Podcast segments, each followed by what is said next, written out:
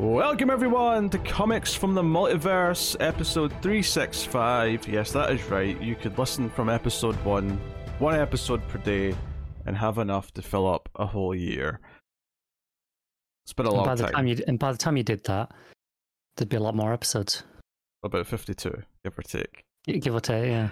Yes, uh, I am Peter, joining me as always. Well, not as always. Matt's not here, unfortunately. He's off doing some weekend trip with his wife. Uh, but Connor's here. Yeah, I, I thought I'll fill in. Why not? That's the real night terror of everything.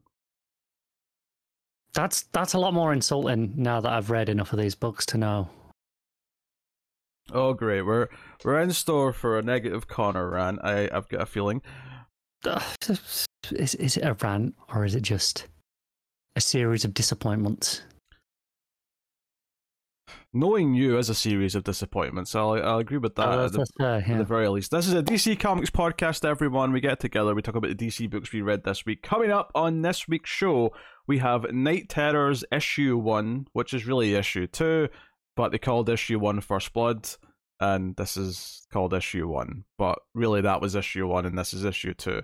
Why why they did this, I don't know. They like it's like they name comics to be more confusing when they don't need to. They they, shoot themselves in the foot repeatedly with this shit. Anyway, uh, Knight Terrors issue one. Uh, we got Knight Terrors Green Lantern issue one, Knight Terrors The Flash issue one, Knight Terrors Shazam issue one, and Knight Terrors Zatanna issue one.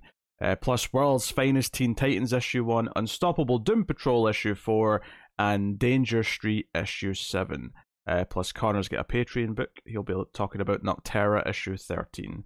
So, um, that's what's coming up on the show. Um, that's most of the Knight Terrors books covered once again.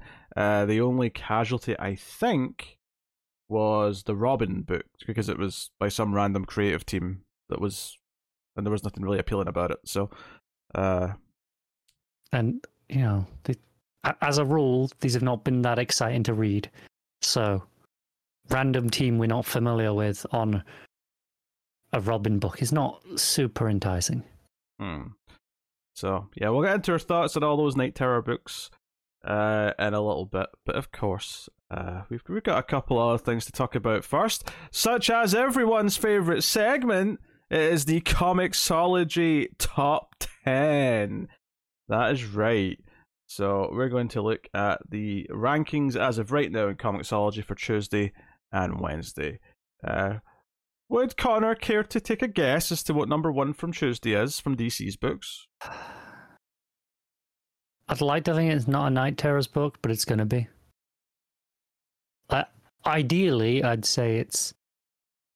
Uh, I don't know, World's, T- T- World's Finest Teen Titans, but in reality, it's probably just Knight Terrors 1. It's World's Finest Teen Titans.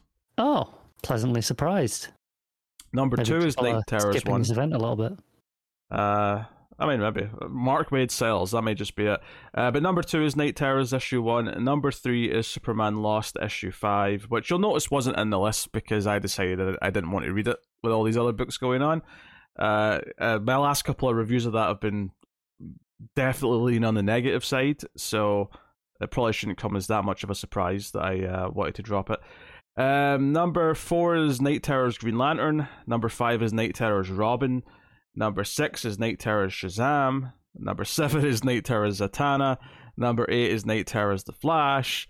Number nine is Danger Street. And number 10 is Wildcats, which is a shame because just missing out on the top 10 at number 11 is Unstoppable Doom Patrol, uh, which has been a consistently great book. So it's a shame that that's not quite squeaking in, but Well, also, it's a Doom Patrol book. It's not like they've ever sold particularly well. yeah, but come on. It's a better book. I'm, I'm, I'm not disputing that. I'm saying No, it's no, not no, no, surprising. no, no, no, no. What I was going to say is, but better than Wildcats. Come on, surely. I don't know. I mean, again, quality aside, Wildcats has that that early image boom name recognition to it that that there's a lot of people were reading those books at the time, right? I Probably ne- more than ever read a Doom Patrol book. I have never met a single person who's told me they know or care about Wildcats. Yeah, but before the Doom Patrol show, you could probably count the amount of people who said that about Doom Patrol on your fingers. I'd heard about Doom Patrol more, though. Yeah, that's fair. I could have told you who any Wildcats members were, but I could have told you a few Doom Patrol members. Not sure I still can. Uh, Drifter. Oh yeah, he's, He's a one. wildcat dude. Uh, and that one that's going to be on Birds of Prey, whose name I'm forgetting. Yeah, yeah. Point taken. Anywho, uh, yeah. Uh, so that's that's DC's. Uh, Spirit World coming at number thirteen, um, and then after that, you're basically into the the trades and whatnot. Uh, and then looking at Wednesday's books, uh, do you have a guess as to, for Wednesday's number one? Uh, I didn't look what came out from Marvel this week. I'm assuming something X Men. It is Immortal X Men issue thirteen. Uh, number two is X Force issue forty two. Number three is X Men Days of Future Past. So let me get the full title of this. Days of Future Past Doomsday issue one of Oh, four that sounds exciting. by Mark Guggenheim. so we're bringing back Days of Future Past by Uncle Googie. Yes, that's exactly what the people want. Uh, number four is Fallen Friend issue one, which is That's a the uh, the memorial issue for for Miss Marvel, who they definitely didn't already announce her resurrection later in the week. that, that is that is true. Uh, but that is G. Willow Wilson notably writing that, so they actually It's brought it's her a whole back. lot of people. It's it's like a collection. I'm pretty sure. Yeah, but it's still notable they brought her back when she's been gone from Marvel Yeah. for a bit. Uh, so that's that. Uh, number five is Moon Knight issue twenty-five. Number six is Amazing Spider-Man. Number seven is Scarlet Witch. Number eight is Rogue and Gambit. Number nine is Darth Vader. And number 10 is Loki. So that's an all Marvel top 10. So relatively boring, uh, all things considered. Uh, I, I like at least one image book or something to sneak in there, just for excitement. Uh, notably, there was a Teenage Mutant Ninja Turtles Stranger Things issue one out this week. Uh, they're doing a, a a crossover comic, and I mean IDW have crossed uh, Turtles over with just about everything at this point. Uh, but that's an interesting one. Yeah, that's uh, it's different. If only because everything else they've crossed over with has been something kind of of that time period that Turtles came from. You know, it's been Turtles Power Rangers, Turtles uh Usagi Stranger Jimbo. Things is set in that time period. Yeah, it's saying that, but it's not from that time period. So it's, It's, not from that, but it's evoking that time period quite But- heavily and relying on it. So yeah, but that's what I'm saying. It's interesting that like th- th- this is very different to a lot of its other crossovers. It would be like if they did a crossover with I don't know John Wick. no, but see, this is where I, I disagree. That's that's completely different. Stranger Things is rooted in 80s nostalgia, and that's you know when when Turtles started. So it it has that inherent link there at least. I guess that's basically meaningless though. I, I don't think it is. But it's, it's a comic book crossover. You could literally cross over with anything from any time period. You could, of, of course, you could, but I think in terms of with Stranger Things, I, I, having not read it, I assume it plays it being early incarnations of the Turtles. Look, the, the point was from the, the start is that it's crossing over with a new property, which is interesting. You arguing that because it's set in the 80s does not change that point. I, I never said it did. Well, shut up. Oh. anyway, there's your Comixology top 10. Uh, aye, there's a bunch of boring Star Wars books out in like number like 15 or something. Oh, that's a trade, Oh. actually. Which one? I don't know. It's an epic collection. Tales of the Jedi, Oh. something. The epic collections are the ones that are mostly the Dark Horse stuff. Hmm. Oh well. Uh, there's a couple of other Turtles books actually. So there's Turtles, just the, the like it's a one four one or whatever the next issue is. But what's this one? There's another issue. Oh, it's the annual. Okay, they got an annual. So there's a lot of Turtles comics out this week. Interesting. Hmm. Okay. Um. All right. Well, there you go. There's a Comixology top ten. Uh, as far as news goes, there is a couple of tidbits uh, that are movie side of things for DC, not so much comics specifically. Uh, but basically, just a bunch more casting for Superman Legacy. Obviously, we already had Superman and Lois cast. Uh, this week, we got a whole host of supporting characters added. which are interesting, but I would also argue a little concerning in some ways. Uh, I'll, I'll, get into that in a second. But the names that have been announced uh, are Nathan Fillion as Guy Gardner for Superman It'll Legacy. a bit in this particular movie because that's Fillion roles in most James Gunn movies. Uh, I mean, you might be right, but he's already hinted that that's a role that might be popping up a lot, or like over several DC movies. I, I don't doubt that. I think but, specifically in this movie, it'll be a small part. But uh, anyway, let me finish that. So you got him as Guy Gardner. You have a Hawkgirl played by Isabela uh, Merced, and you've got a Mister Terrific played by Edi uh, Gathegi or Gathegi, maybe. I'm not sure how you pronounce his name. Apologies. Uh, and then a couple of days later, they also announced uh, Anthony Carrigan as Metamorpho. So I I think it may be a slightly bigger role than you're thinking. It's obviously not going to be like you know co-leader or anything like that, but I think the fact that they announced all these together does make it feel like there's maybe some sort of team like subplot or something in the background. Um, because this is a really random batch of characters to to throw together. I would say um, which is actually one of my concerns. I, I, as much as it's neat that they're doing these characters, this has given me a lot of flashbacks of a lot of recent movies of announcing, "Hey, here's a bunch of other superhero characters that were thrown into this." Um, obviously, the Flash did it uh, in big notable ways, but even something like Black Adam, it's like, "Hey, we're doing like a half JSA kind of kind of thing," and having still not seen that movie, that always kind of made sense though, right? Because Black Adam's been tagged with the JSA a lot, and he's inherently a more villainous character. So throwing in a bunch of actual heroes always made sense. But it's not really at least. It's it's not really about one specific example though. It's more like there's this marketing cycle to all these movies now where they want to like get a bunch of hits with their news by saying, "Hey, we've got this character. Oh, we've got this character. And we've got this character." And honestly, like I, I was kind of hoping this would just be a Superman movie, and it's weird to say I'm disappointed because I really like Nathan Fillion, although Guy Gardner's a choice. Uh, I'll say that the correct one yeah. could have been any other Green Lantern, pretty much. Well, maybe not John or like Jessica because he's not obviously right for those roles. But you know, or Simon. He, he, he could have he could have been a Hal. He voiced Hal in an animated thing. Why not? If anything, isn't Hal supposed to be older than Guy? I think yes, but also I think the age is less. Imp- at least for me, the age is less important. More that he's the lantern first is more important. Yeah, I mean that's true. I suppose he could he could be first, but a little bit younger. Yeah, like if if he's uh, even a decade younger, but he's still the first lantern, that's that's still fine for me. Yeah, yeah. But no, I'm I'm just concerned that it's a bit overstuffed and we're going. And I, I know that the whole point of this like James Gunn led universe is that it is being designed as a universe.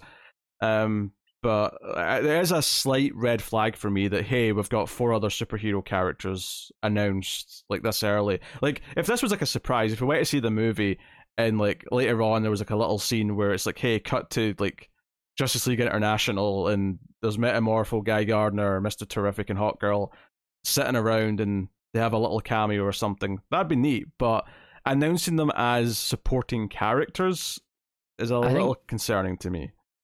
I'm not concerned right now. My assumption is still they're smaller roles than maybe you're thinking.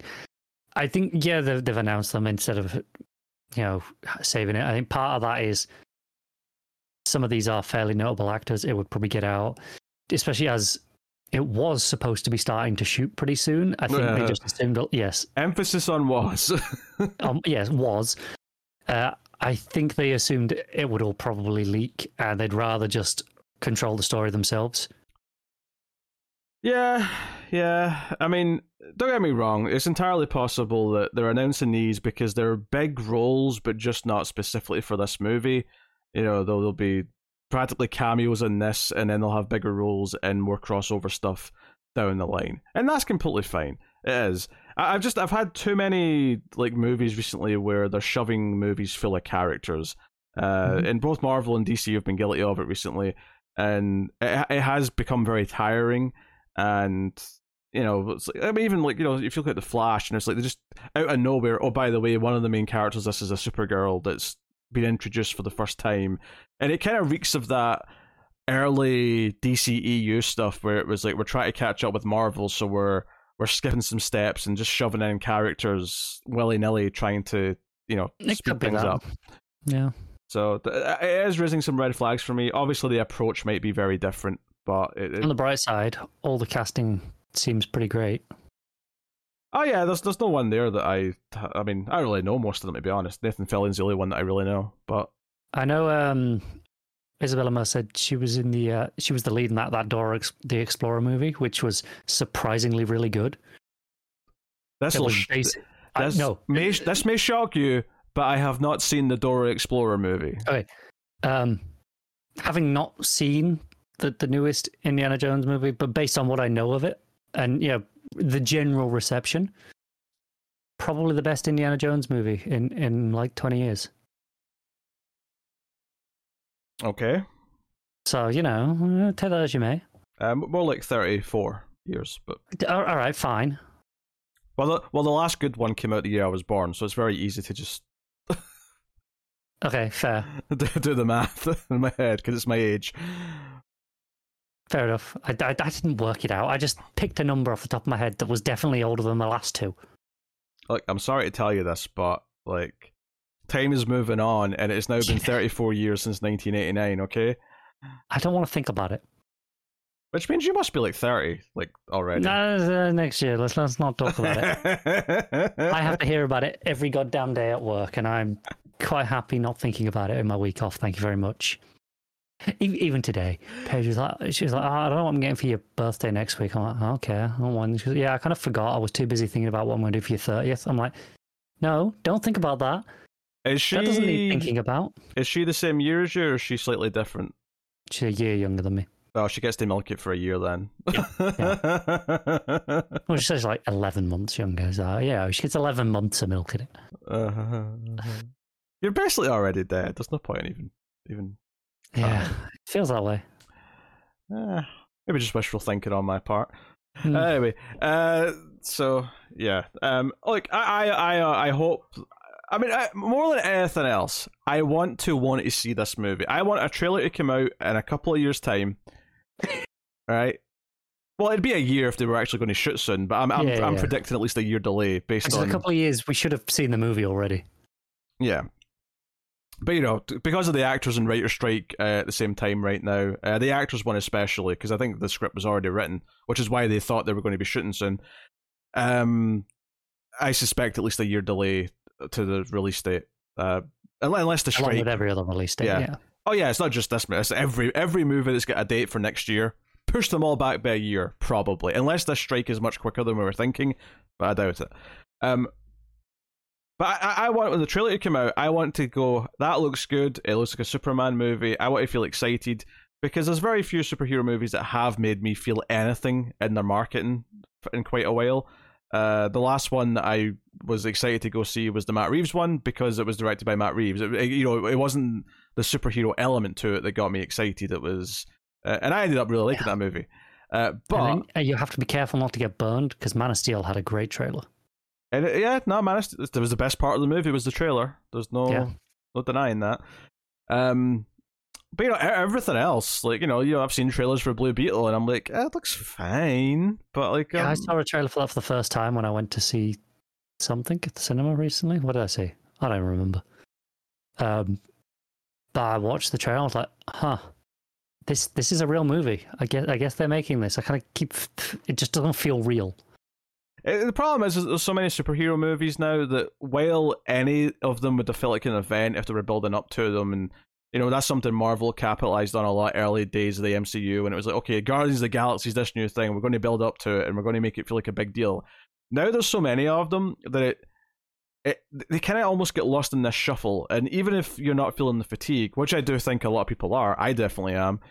I think there is this kind of like, you know, lessening of the like the more there is of something, inherently less special they all feel.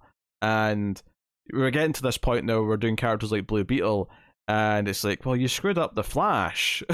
so my my trust and excitement levels are a little haywire right now, you know? It was Across the Spider Verse. That's what I went to see, which was actually a very good superhero movie.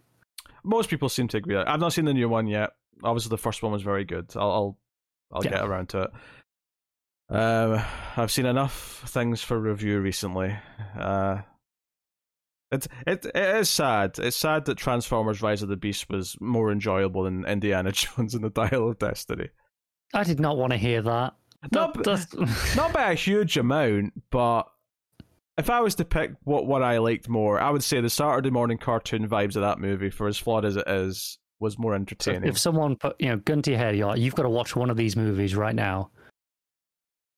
Uh, Rise of the Transformers. I'm picking Transformers: Rise of the Beasts over the over Oh. Dindy. For a start, it's half an hour shorter, so that's that's right away. Right, well, what that's telling me is when I went- when I went to see Spider Verse, I had a choice between seeing that or Indiana Jones. Like that was like the day and the time slot, and like the only time I had to work. I was like, right, okay, I can see one of these movies. I, I'm feeling like I made the right choice. I mean, Indy takes some big swings in the last twenty minutes, but it's very repetitive up until that point. Hmm. So, you know, it is it is what it is. Uh, although it's funny that we brought this up again because uh, Matt was getting very upset with me last week for telling him it was it was mediocre, and he is not hearing that. He thinks it's amazing, uh, and he Of course he does. he's refusing to hear any negative opinions on the matter. I'll just not watch it for a year, and then and then I can watch it and be like, yep, it was fine. You may think it's less than fine, to be honest. Oh, well, that's concerning. You might. I don't know. It's. I don't know. It's it's like there's a couple of interesting things you can tell the director wanted to try and say about the character, but it's almost hindered by having to be an Indiana Jones movie. It would actually be more interesting if it was just a drama about old man Indiana Jones who doesn't go on an adventure. But no, we have to have him put the hat on. We have to have pretend that we can do action scenes still. we have to do all the stuff. I don't know. Yeah, Uh, that's, a bit concerning. Anywho, uh, so that's a that's a whole thing. Um, but yeah, enjoy talking about movies because they'll, they'll they'll stop happening for a while. Uh, but probably about the end of the year, uh, they'll dry up and it'll be no nothing nothing new for a while. Uh, if you want to hear us talk about the actor strike in more detail, go check out the uh, Mild Fuzz TV podcast over on Mild Fuzz TV, the YouTube channel. So thank you very much. Anyway, uh, there you go. That's that. That, that, that was that was the news. There was just Superman casting, and I suspect this type of news is probably going to dry up as well because like with with no acting happening, there, there won't be any casting news. Certainly, with no writers, they won't be developing any new movies for a while. So, uh, we better hope the comic book industry itself has a lot of juicy news because they're Oh. unaffected by that. Uh, San Diego Comic Con's kind of having to return to comics because everyone's cancelled. Because obviously the actors aren't allowed to do Mhm. promo anymore, no, so well, everything's been cancelled. They are allowed to go to the convention. They're just not allowed to promote any of their projects. Uh, but they have been which is why advised. they're usually there. Yeah, they have been advised not to bother going anyway. Uh, and there's been panels being cancelled left and right. Um, so yeah, so it'll be all comic book focused, which probably does suck for like a reasonable portion of the audience who bought tickets for it, thinking they were going to get a chance to at least, if not go to panels, at least you know get an autograph from Yeah, know, the usual actor. stuff. Yeah. Uh, and all of a sudden, it's like, well, if you don't act like actual comic books, you're pr- or merchandise, even, you're probably going to be a little disappointed with the, Almost certainly, the yeah. experience. Um, if you like going and buying some comic art, though, I'm sure, you'd like, if anything, you'll have a slightly Best lit- year for you in a long time. probably a quieter crowd a little bit as well. Maybe you'll get a bit more room to breathe and maneuver. Mm. So that's something. Uh, but there you go. That that was the that was the one bit of news. Nothing Met- else. Metamorpho's powers might be quite interesting to see on screen. Just in a Yeah, it could be. because Depends how they. because he's the only one who's like because we've seen Green Lanterns in things before, albeit limited in live action. Other than that one, you know, bad movie. Other than the entire movie that they had. Yeah, but everyone wants to forget that existed, and quite rightly. Um, I, I will say this about that movie, in terms of in terms of its positive portrayal. I don't think it's a bad looking style for Green Lantern. Like you know, the, the in terms of just using constructs and like the, the way it works that way, looks fine for that. Like, sure, effects are probably a bit dated by now, but conceptually, I think Yeah, I hated Why, the, it'll, it'll look more of the same. I hated the suit. I, I got the logic Right. of making it out of the construct like CG, but I thought it looked bad. That's fair. So I would have But just the like actual like the ring slinging, I thought looked fine at the time anyway. I- I- if that's what you can give it, that's that's about all you can give it. Yeah, you gotta just look. Although some of the constructs didn't make that much sense. It, it definitely had like at one point it has a flamethrower that actually shoots fire. I don't like that. At least make the flames green so that it's like the green energy is making like the shape of flames. I'm kind of torn on that one. Specifically with flames, I'm torn on because, like, if he makes a construct and makes a fuel, like a, a construct fuel, but it's still reacting with real oxygen. Now, see, that's that's the part of the light though. I don't think you should be able to make fuel. It, sh- it should be uh like the T one thousand, right? Knives and stabbing weapons. It can go one step further, and be mechanical. It can do mechanical parts. Although that's more John Stewart's thing, I would say, because he's you know more tech minded. But Yeah. I don't think he should be able to make anything sort of substance or fuel or anything that has properties that then can be used like that.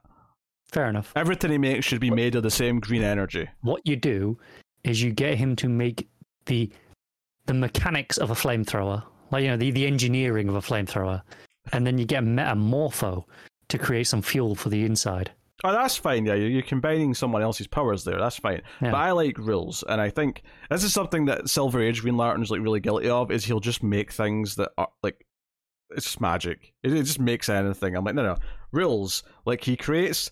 He's got energy to create shapes and objects out of. It, it can't magically suddenly become like you know anything. Whereas if you've got like a a firestorm or a metamorpho, yes, they can actually create matter. They can create Yeah. and transmute and things like that. So that's fine. But uh that's just my uh, my Green Lantern pet peeve. I'll be honest, I could not have told you he made a flamethrower in that movie for the life of me. I only remember it because I remember thinking a lot because there's one point there's like a racetrack thing and it's like a bunch of goofy I, shit. I very vaguely remember that. Uh, They definitely went goofier, but I remember the flamethrower because it was in one of the TV spots of the trailers, and I remember being like, "Oh!" And I remember my my enthusiasm dampening before the movie because I saw him make a flamethrower. I, I want to, uh, but I've not seen this movie since it came out. Nor have Like- I. No. Uh, uh, sheer memory here. It, it could be way, way, way worse than I'm even giving it the mildest credit for. But I think it looked okay constructs. It is funny though that was still after the start of the MCU. That's how long Yeah, the like MCU's been going. Right? 2011 that came out. Yeah. Yeah, it's just funny like that, things were started and then failed and then were rebooted again in the same time that the MCU's been running. Uh, just just I don't know. Shows you how long that's been going. Doesn't feel that long, Maybe too long. I mean, I think that's a, that's a fair statement at this point. Um, can't say I've watched any. I saw an article when I was looking for news actually on Newsarama that said Secret Wars, or there's not Secret Wars, sorry, Secret Invasion. Uh, Secret Invasion has finally had its stride in episode four, and then all I Of could, six. yeah, in my head I just went of six. I'm not so sure I would agree that that's hitting your stride as much as just it's a bit better in the back half. Yeah, yeah, that that's rough. If also, was- you, you, what you just did then and called it Secret Wars when we were recording the TV news and I was talking about it. I ha- almost called it Secret Wars every single time. it's all. It's also. Uh, yeah, if it was if it was episode four of twenty two, that's Sure. fine. Yeah, hit your stride. That's fine. But four of six. Even even four of like thirteen, I can get behind. That's a weak first act, right? But the rest of it, It's. It is telling though that the only time I've seen Secret Invasion discussed is when I'm looking for news on Newsarama, and they've got hundred articles about everything in it. yeah. Like, like I said in the TV it. news, I've seen the uh, the uh, the AI nonsense uh, for the intro from the first episode. I'm assuming it's still on every episode. They didn't change it. I just haven't heard any more about it since the first episode. And the reveal in the last episode. That's the Hmm. only two things I've seen about the entire show, Yeah. and no one cares about it. Yeah, I've seen no one talking about it. Uh, the, it's not just that these Marvel shows have stopped being an event; they've almost went into negative event status, where they're just kind of there and they're they're a chore for anyone who wants to keep up with everything. Because I, I, did see some people talking about uh, how like part of the problem with all these shows that they've added for the MCU, which they're apparently cooling down on, but they've got so many are already kind of you know in the pipeline, is that a lot of people just watch the movies and were never interested in like adding more. Like doing two or three movies a year, people were happy to keep up with that. Um, but there's actually stuff in the shows. Like the, the the big example from the last year or two was uh like one division was actually very important for understanding a goddamn thing about uh, Doctor Strange too, because the entire like antagonist plot of that was all um, coming straight from, from that. what I understand, again, having seen neither of the two things I'm about to reference, uh, the animated What If stuff actually ended up tying in pretty heavily to Doctor Strange as well. Ah, uh, kinda, yeah. I mean, I don't think you need to have seen that because I saw Doctor Strange too, and it just, you know, it's just multiverse bollocks. Right, but you you you were already aware of things that happen in What If just by nature of the circles you run in guess a little bit. But... yeah, like, I think that the, the, compared to an average person on the street, you probably knew more about that show than than they did. I probably just understood the, what a multiverse was. Maybe that, that probably way. helped as well. Yeah. Um, maybe that was just enough preparation and nothing else. Um, honestly though, like uh, the word multiverse has become so tainted though. If I if I if I'm looking at any sort of comic book story or movie and they mention the multiverse, instantly I'm like, mm. yeah, there was a whole reaction to it. Like uh, I think it was last week or the week before, where they announced that in uh, season two of Invincible, there's going to be a multiverse mm. stuff, and people are like, "Oh, I'm so sick of this," and everyone was like, you know, in response, like, "This is a story arc from like over ten years ago." like it, it, this is not their fault. They're, they're just adapting the thing that was already there before this was a big boom. Yeah, yeah, it's uh, yeah, it's it's very tiring. It's well, it's become kind of a, just a, an excuse to like just throw in anything you want. You know, like the last Spider-Man movie, we can throw in the other Spider-Man. Um, you know, with the Flash movie, we can have Batman '89 back. We we can throw in everything basically from yeah. what I gather of that movie. Uh, and it's just uh, an, an excuse and a lot of these things to do that. if it's a I story, Invincible will not be that.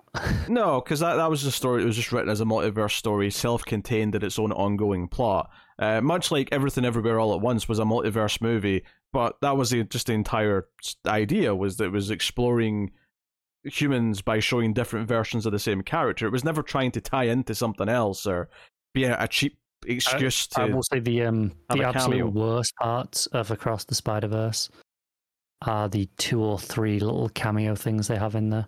Mm. Like by far, those are the worst elements, and there's not much of them, and they they probably amount to like less than a minute's total screen time in the whole movie. Well, they couldn't you resist. Could take them out. You could take them out, and it'd probably be a better movie. They couldn't resist. They couldn't resist the cheap plot, pop, plop, the cheap pop is what yeah. should I say? Maybe it felt like a plop. Yeah, maybe a bit of a plop. All right, let's let's get into the comics. Uh, we'll start with Knight Terrors issue one. Joshua Williamson writing with Caspar Wijngaard and Giuseppe Camuncoli on the art. Uh, two very different art styles. Uh, I definitely did a double take when I, I changed from one to the other early on in the issue. Um, I thought they were separating them, but with like an idea for a bit, and then it kind of just gave up on that. And then so uh, there's a third artist as well. Is it always a third uh, artist? Yeah, Stefano Agnesi. Well, that just adds to what I was saying then, I guess. Because uh, yeah. because the first artist I really liked. So it starts off with Deadman sort of doing like a, a talking to the audience bit, and he's sort of recounting his. I think that's Wijngaard from what I've seen of their stuff before. It's it's it's scratchier inks than what I've seen of their work before, but it it could be there. It, I, I felt like it fit the uh, you know the, the nightmare tone, the, you know, the, the the horror vibe that you might be going for here. Uh, it was very moody. It's just you know his red suit sort of clashing with the dark inky background. You know, I really like that. Um, so yeah, as I said at the start of the show, this is called Knight Terrors issue one. But let's be clear here: this is part two of the story. Part one was Knight Terror's First Blood issue one, which was last week. Why they didn't just call it issues one through five? Because it worked for Rambo, so why not them? Uh, well, very good. No, I I, for some reason, I think DC have a problem with having an issue one be a bigger page count. They feel the need to like name it something else, so it's like a special for a bigger page count before they go to the regular page count and it's frustrating. Might be onto something there, yeah. Yeah, which is weird because I don't think they need to do that. I think it'd be fine just to have an issue one that's you know forty pages or whatever that last issue was. Marvel have been doing that for about a decade. Yeah, but for some reason DC are like no, and at the very least, make it an obvious title that makes it clear that it's important. Like call it Knight Terror's Prelude, so at least it's like okay, that's obviously leading into. At least I will give them the the Alpha and Omega stuff. At least you knew what they were. Yeah, right? yeah. You got you got a sense of uh, you you get what they are. So yeah, that that would be the complaint. And you know, you weren't here last week. I mean, me and Matt were like we actually quite liked the concept of what it was doing, the setting up. We thought Insomnia was a bit lame looking, but the actual idea of him hunting for this, you know, secret stone, the Doctor Destiny hid in a nightmare of a hero, and that's why he's plunged everyone to sleep. You know what? Not a bad idea. Like that it seemed to be setting up Deadman as the main character. Um, and I suspect you're about to get very negative, so I will start with my positive. Is that I actually quite like this issue. Now, I said this last week, and I'll say it again here. I know that Joshua Williamson's probably going to let me down by the time this is over. I know that because he's done it a lot to me. But I liked Deadman being the focus. I liked being him trying to figure out what to do. I liked uh, him getting into his backstory so we can connect to him a bit more. And I liked where the issue went. I liked that his plan was to use some leftover Lazarus rain to resurrect the Sandman Wesley Dodds. And the big ending cliffhanger of this issue is zombie Wesley Dodds coming to help, you know, Deadman solve this problem and save the world. All these ideas I'm into. I thought this issue was better paced because it was obviously a regular sized issue. Um, didn't it wasn't as bloated as that first one. Uh, we got rid of Insomnia off the page quite early on. The art is very inconsistent, though. I think that's a yeah. fair critique. I you know that's why I opened with that because it, it really stuck out to me. Because uh, it's not just that it's different; it's that they're very different styles when it switches. Um, but I will say, and this doesn't really go necessarily for all the tie-ins, but the main issue, issue one, I actually quite enjoyed this week. I think there's potential here with the slight asterisks that Williamson, Williamson, has let me down as we get into the back half of whatever his story is before. So I'll keep that in mind, but I'm actually feeling quite positive on this particular issue. How are you feeling? Um, not positive. See, I knew, I knew, I knew. I'm, try- I'm trying to be diplomatic. Um, okay, part of it is not just this issue. Part of it is the event as a whole, because it's it's all well and good saying, "Oh, this issue is this and that," but it's not in a vacuum, right? They are publishing all of these books and they compound upon each other. Well, so oh, okay, no, I I agree and disagree with that. I agree. Uh, for any other book you could bring up from this, I would agree. I do think there's a slight difference when you're talking about the main event book okay, versus gonna, all the tie-ins because I do I'm think there's reference in a very specific manner though. That that is what's getting to me. It's the um again, like okay, yeah, they're compounding on each other. That's I can almost put that to the side mm-hmm. because it is the main book. But like say, oh, this this is dealing with Deadpool's history. Not Deadpool. where the hell did that come from? You, you filth! Get that Marvel wow. filth out of this podcast. I do. Yeah. oh, where the hell that came from? Uh, Deadman's background, his origin and stuff, and that will be fine. But at least four or five of the other tie-ins are already dealing with characters' origins and backstories so it's compounding into even even though this is the main book and this is the one that should get the priority. This is the second week, so there, there was already at least at least one or two of those last week that dealt with characters' origins.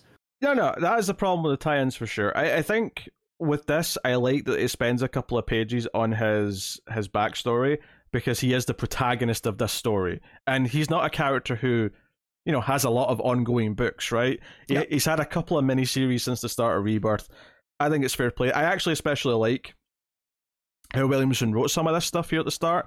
Um, when he talks about not hearing the gunshot that killed him, just hearing the gasps, I actually thought that was a really nice little uh, line. Uh, mm-hmm. And it sort of it, it, made me think of Dick Grayson a little bit and how like Deadman's from a similar world, but his experience is very different. Um, it's almost like he could be like Dick Grayson's father, and like he's on the other end of it where he was the one who was killed. So it's kind of like an interesting comparison. yeah, uh, I can see that between them. Um, so I, I thought that was good, uh, and I think it, it's setting up, um, you know, his backstory with, uh, you know, because it mentioned you see Sandman in one of the two page spreads, like in the middle of the issue, and then like, and and I do appreciate as much as you know, none of us were that into Lazarus Rising as a as a thing. It was just kind of a a little, you know, mini event blip on the radar. Um, I do appreciate the ongoing continuity and that actually having like a because because part of this issue as well is setting up who Insomnia is and I was rolling my eyes a little bit when Insomnia is like, I'm a god of dreams.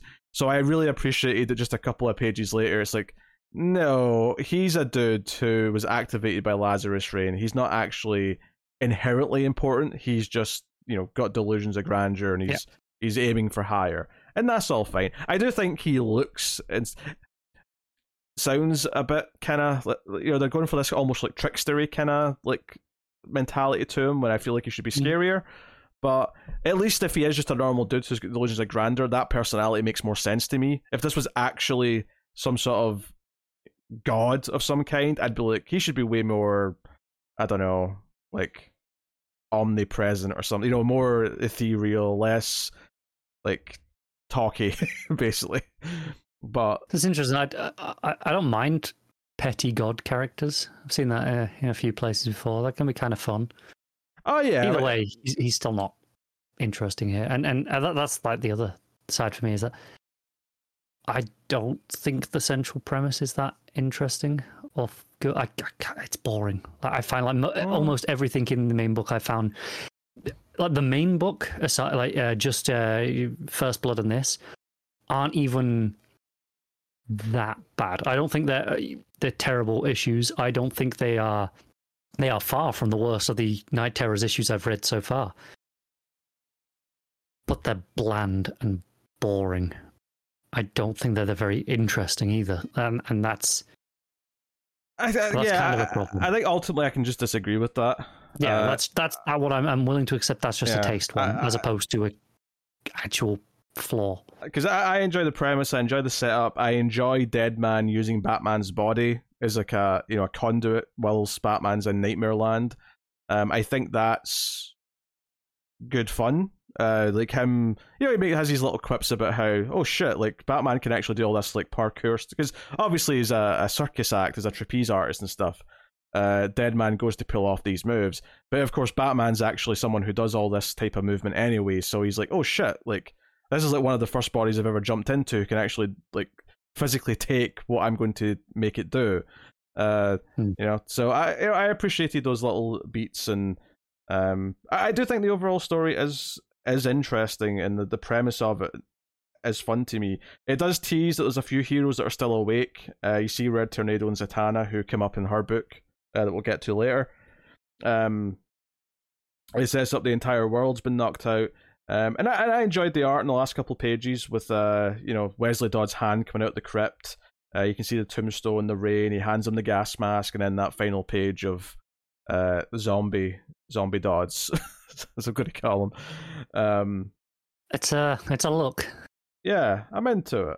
I had fun with that. I also appreciate how the moons kind of get a face in it. If you look at that page again, there's kind of like a a skull quality. Oh yeah, yeah, I can see it. Um, plus the green smoke uh, from the Lazarus just uh, contrasts nicely with the purple night background. So I think it's it's worth knowing that I have no problem with any of the art individually. Yeah, I think fair. collectively as a whole, it's a bit of a mess in terms artistically because it is just hodgepodge of three different artists thrown together. None of them are bad artists. In fact, I would say individually they're all good artists.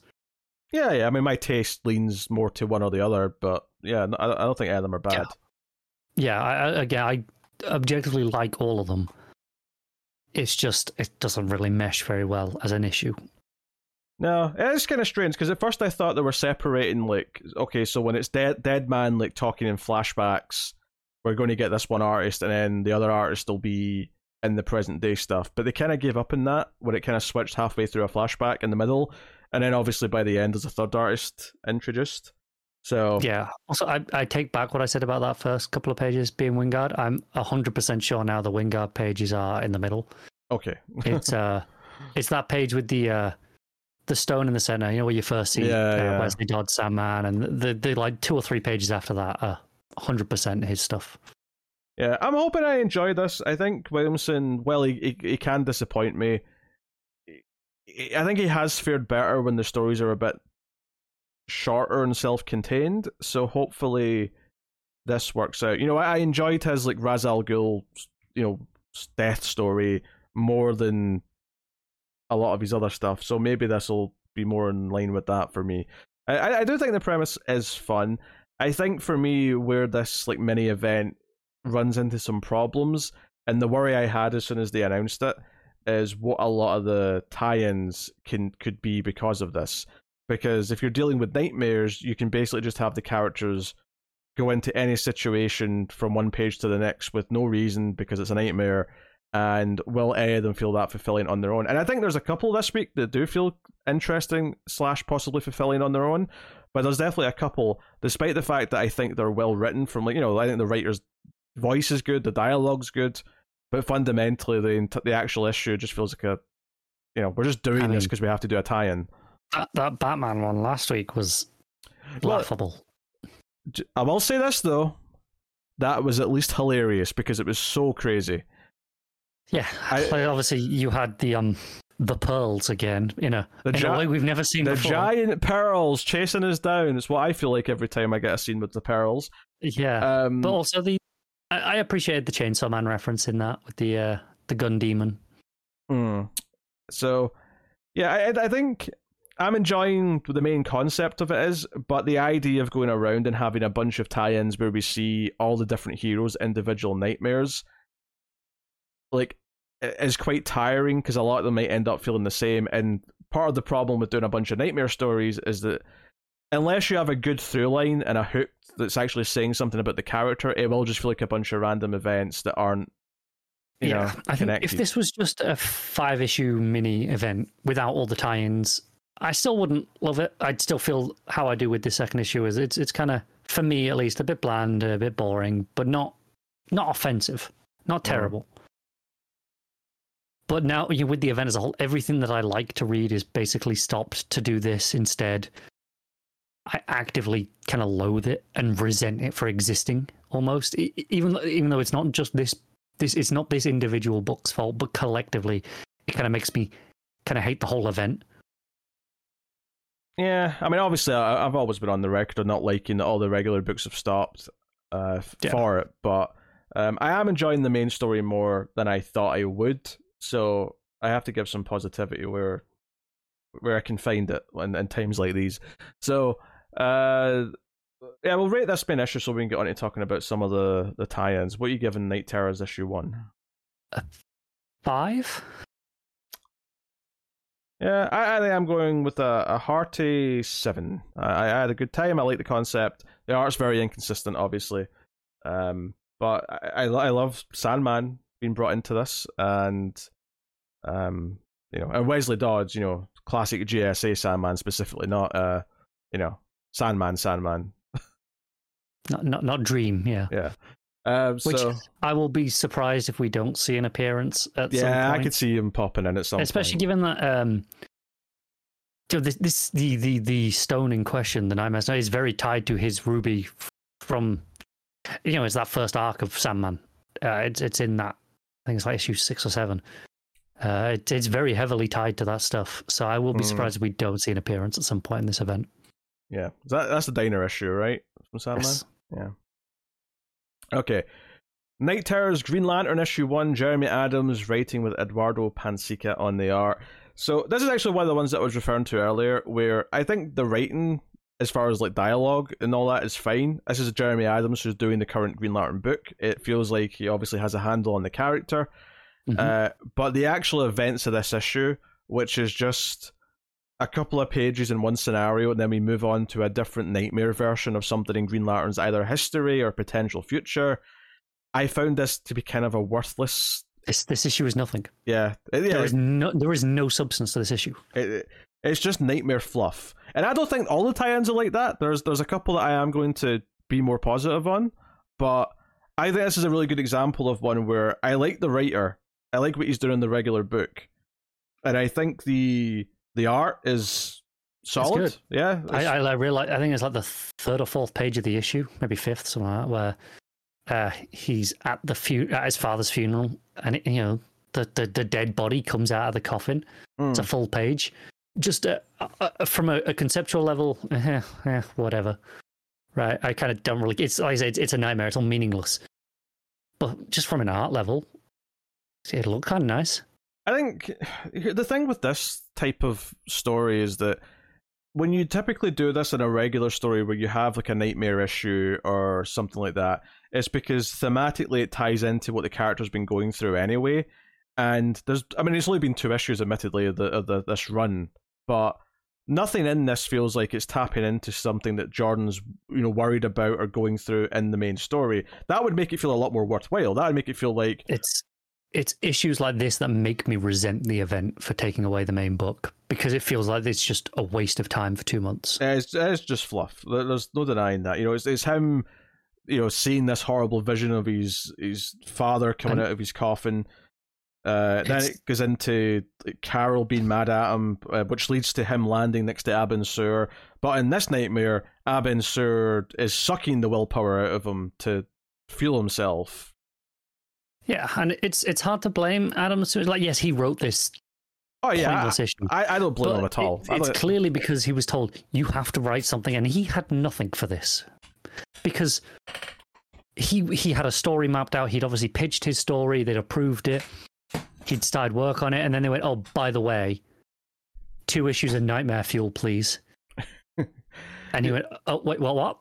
Yeah, the the only minorly interesting thing that kind of happened in this, just from a like meaning behind it kind of way, is that when Abin Sur is sucking like energy from him via the ring that Hal's now wearing, is that Hal cuts off his finger to get rid of the ring, and I thought, okay, at least I can see like this idea that there's a deep fear in Hal that the ring in a in a way has kind of ruined his life, and the, it has sucked everything away from his life. Like there is like a a little bit of meaning there that you can glean from it. I, I can see what he's yeah, going for. You can, but then literally the very next page, he's just got the ring and he's talking to the Guardians. Yeah, and it's yeah, just yeah. another scene all over again. That, that that was the the thing is, and honestly, seeing Hal next to the crashed Abin Sur again it's, it's not kind of like the pearls. It's not quite at Pearl's level yet, but it's it's verging on that. Like the amount of times we have seen that moment of Abin Sur sitting in that crash ship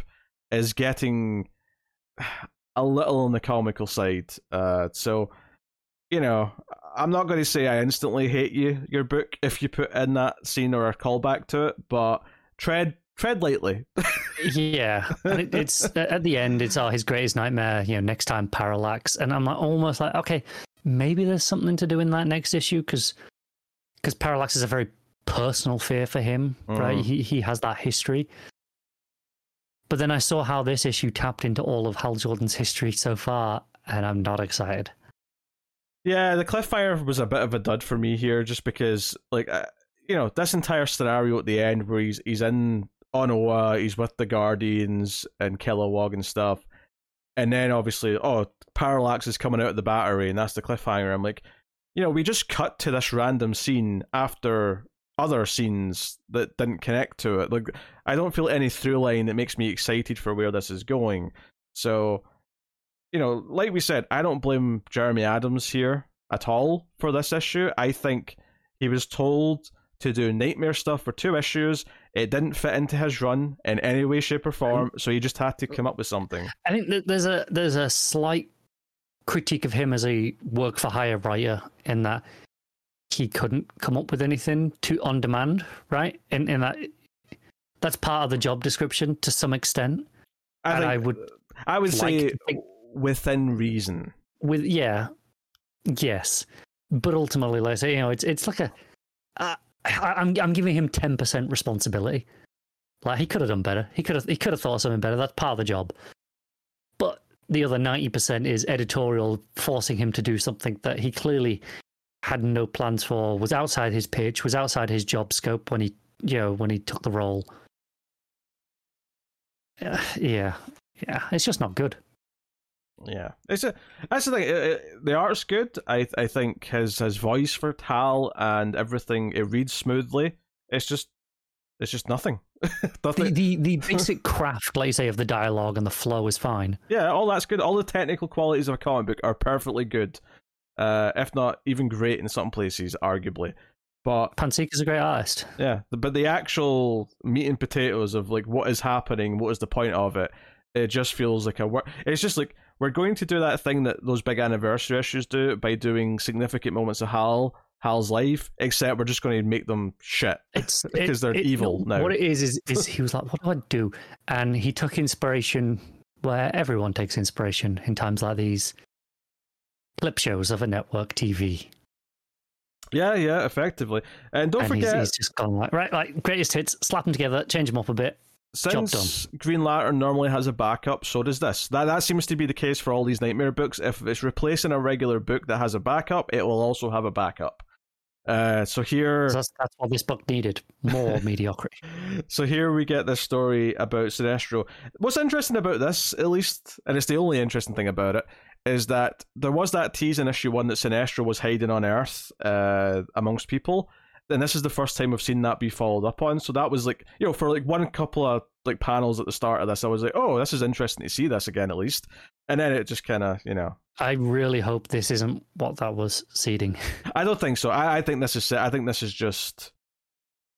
Yeah, I, I, I also think the same, but there's just a small part of me that worries that he threw that into the first issue once he knew this was coming. Nah, I, I think he's got bigger plans for Sinestro. I think this is just, yeah, you know, what can we do for the backup in Nightmares? Oh, we'll do a little Nightmare Sinestro two parter. I think that's all it is. And I have really nothing to say. team on this as well. It's not. It's not uh, Adams writing it. No, it's uh, Alex Segura writing with uh, Mario uh, Foccillo. Um, given that it says the, the nickname is Fox, I'm going to say Foxillo. Oh, maybe, yeah. Uh, so, I mean, this is basically just Sinestro facing a younger version of himself who sees his older version as weak and pathetic because he's not feared anymore, and that's kind of it. Yeah.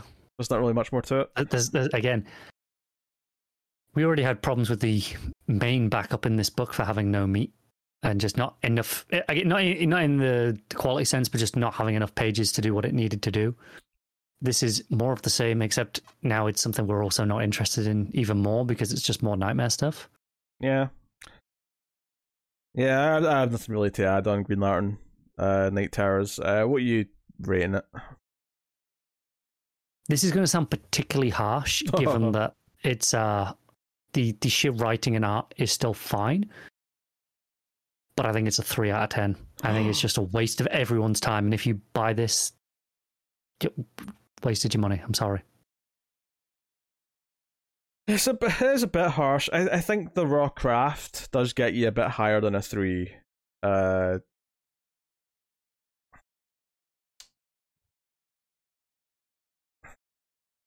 I'm gonna go four point five. so much higher. Well, no, because I, I, I, it's still not good, is it? Right? No, yeah it's kind of a worthless story, but the raw technical craft is there. I just don't want to quite give it the five, which I was thinking about, just because I feel like I still have to send a message, right? Uh, you know, to quote the Joker, it's about sending a message. Yeah. Because all, all good life decisions come from deciding to quote the Joker uh, at any given point. All right. Uh, Knight Terrors Shazam, issue one, Mark Waid writing with Roger Cruz on art. So this does suffer from some of the same things as Green Lantern. I do think it's a bit better though, in a couple of key ways. Um, it's better, yeah. I think one of the things that I liked about it, and this is really important, is of like what you know, what is the story saying kind of way. But I do think this uses the idea of uh, dream logic in a more intriguing way. There's a moment in this where this is an example where Mary's talking to the, the foster parents about going somewhere. I think she's got a, an appointment with a sleep doctor, and they say, "Oh, let's go get a cab." And the, the the cab is like it's like a yellow taxi, but it's limo length, right? So it's just like a weird detail. And then Mary says, "Why don't we just take the car?" And one of the parents just responds with, "Well, this way we can uh, soak our feet." And that as, so, as stupid as that sounds, that the way they say that is if that's just an accepted thing when it's not is the most realistic dream thing in any of these books this week. That's the because that's what happens when you're dreaming. Is that there'll yeah. be something someone says in the dream that you take as fact, even though deep down you know it's absurdly wrong. like, the, and then they go into the taxi cab and there's just like a. I think even just slightly before water. that, because um, it it actually starts the sequence as if she's awake. Like it, it plays like it's a normal it, day. It, it's basically doing your uh, Nightmare on Elm Street thing where she thinks she's woken up. Although I but do... it tells it tells us immediately because they're like, "Oh, it's your favorite breakfast," and it's all like centipedes and stuff. Yeah, yeah. So it's clear that she's still dreaming. I do love the idea, though. This is the thing. It still suffers from some of the overall problems with these Knight Terrors books, but I think there's more fun ideas in this. Specifically, this idea that she's asleep and she's in her dreams saying Shazam, and she says it enough that in the real world, and it, it turns out not to be the real world, but I love this concept that she kind of mouths it like sleep talking, and she actually transforms into you know Mary Marvel Shazam. Um, Oh, yeah, on the couch. It's it's a, it's presumably a subconscious trying to wake her up. Yeah, yeah, uh, and uh, I also love uh, the tease that that's the wisdom part of her powers that are kind of like, hey, this isn't right. Like you know, we know something's not right here. So I, I thought this at least felt like it was. Whereas Green Lantern, like he was never aware it was a nightmare. There was no hints to him that something strange was going on. He was trying to figure it out. I think at least here with Mary, there's these little hints that there is something wrong and the wisdom of the powers is trying to like help her along to like figure it out.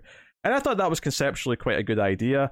Um you know ultimately does the story like it still has some bits that i'm not as fond of like billy in a black adam looking outfit was a bit I, weird. I actually this is one of the elements i like more. Oh really? How the issue.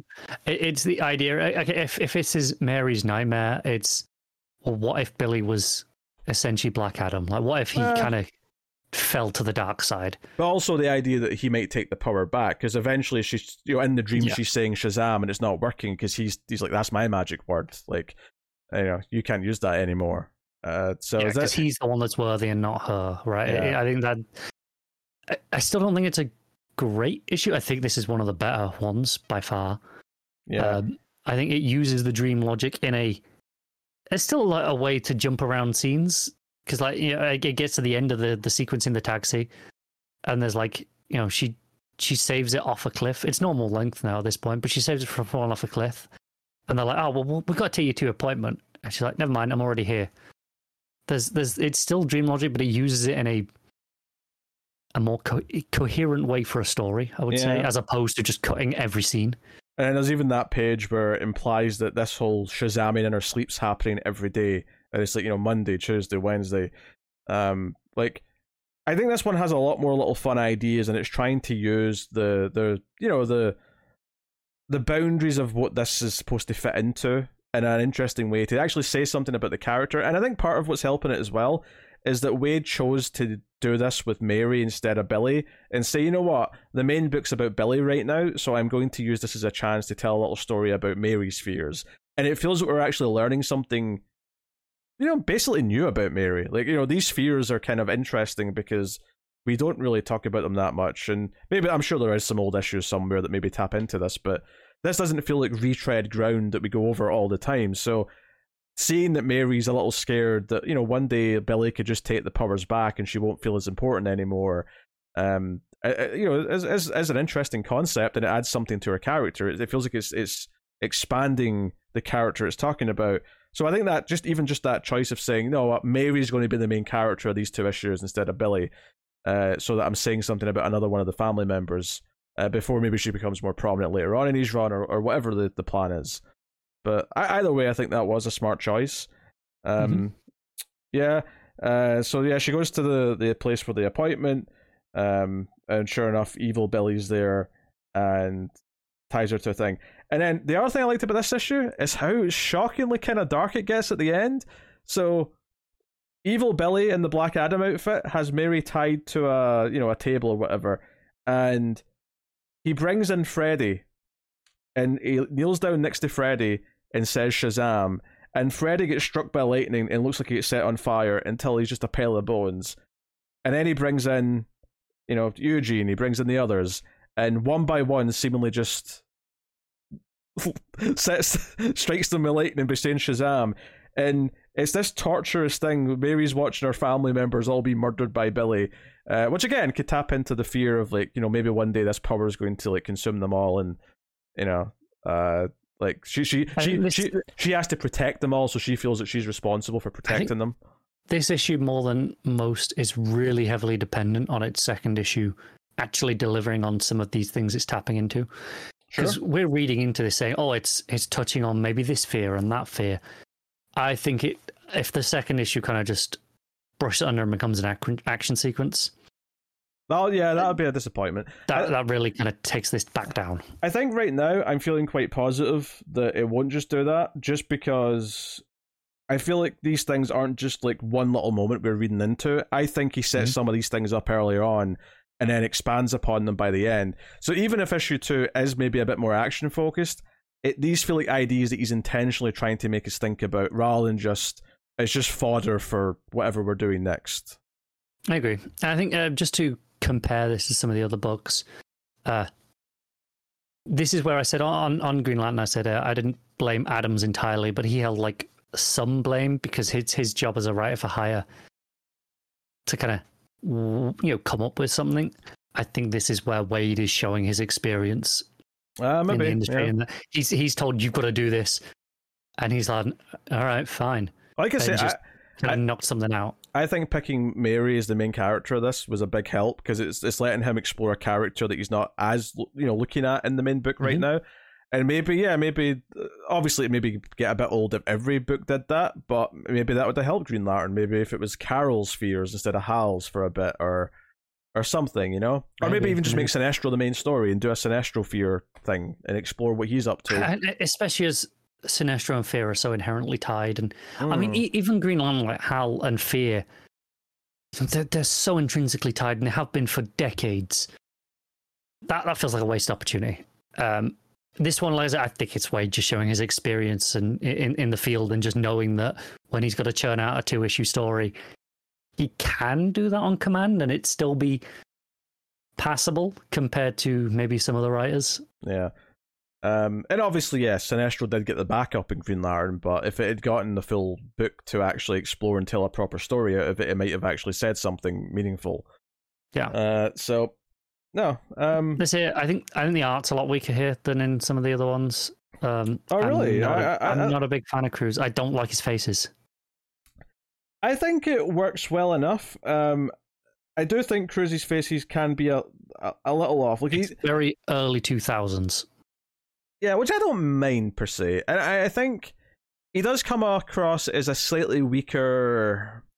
Because because Cruz was put on the Batgirls book after uh, Jorge Corona had been on it, and he did feel like a bit of a downgrade. Mm, I, I, I can see why they would put that yeah. on there though.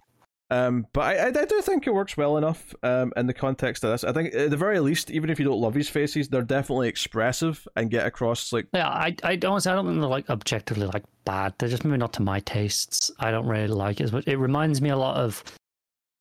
I don't know, like the uh, the early Johns JSA stuff, but not as strong for me.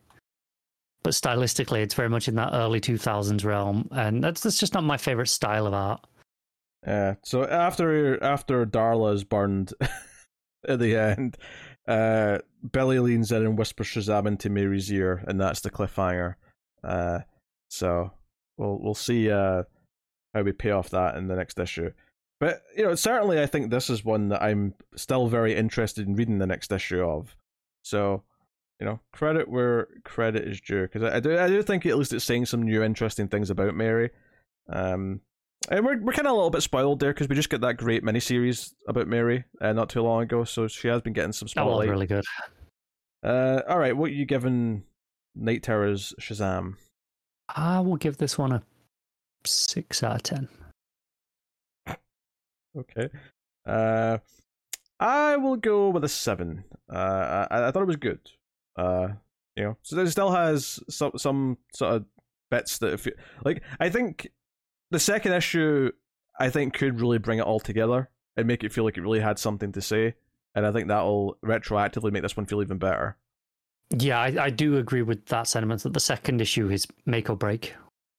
It, Um, could, it could make this issue feel higher or lower in, in retrospect, depending on if it delivers on what it- Also, I think should. thematically, it does kind of interestingly tie into what's going on in the Shazam book right now, because the whole idea that, at least to the kids just now, like Billy's like you know Shazam persona is kind of like acting aggressive and saying things and going off the wall without his Mhm. control, and this idea that part of the fear in the main book right now is what if yeah what if like what if he ends up like Yeah. Black Adam? so that this kind of fits into like what's going on in the main book as well in a weird way too, uh, which is which is nice. So again, again, yeah, it's just Waid making a story for Mary, but having it actually thematically tie into what's going on in the main book. Uh, is a really good use of making the best of this tie-in situation that he's kind of thrust into. Uh, which, much like Green Lantern, only had two issues before it was, it was plunged into this. So, you know, not bad. Um, certainly, I, I think this two-parter wouldn't feel out of place in the trade with the rest of the Shazam first arc if they throw it in. They won't. They won't. They probably won't, but it wouldn't feel out of place. No, it, it would definitely feel less out of place than some of the others. Yeah. Uh, unfortunately, with Green Lantern though, th- that issue two ended like with the tease of nightmares, like properly with the plane thing. So uh, Yeah, that's gonna feel really jarring.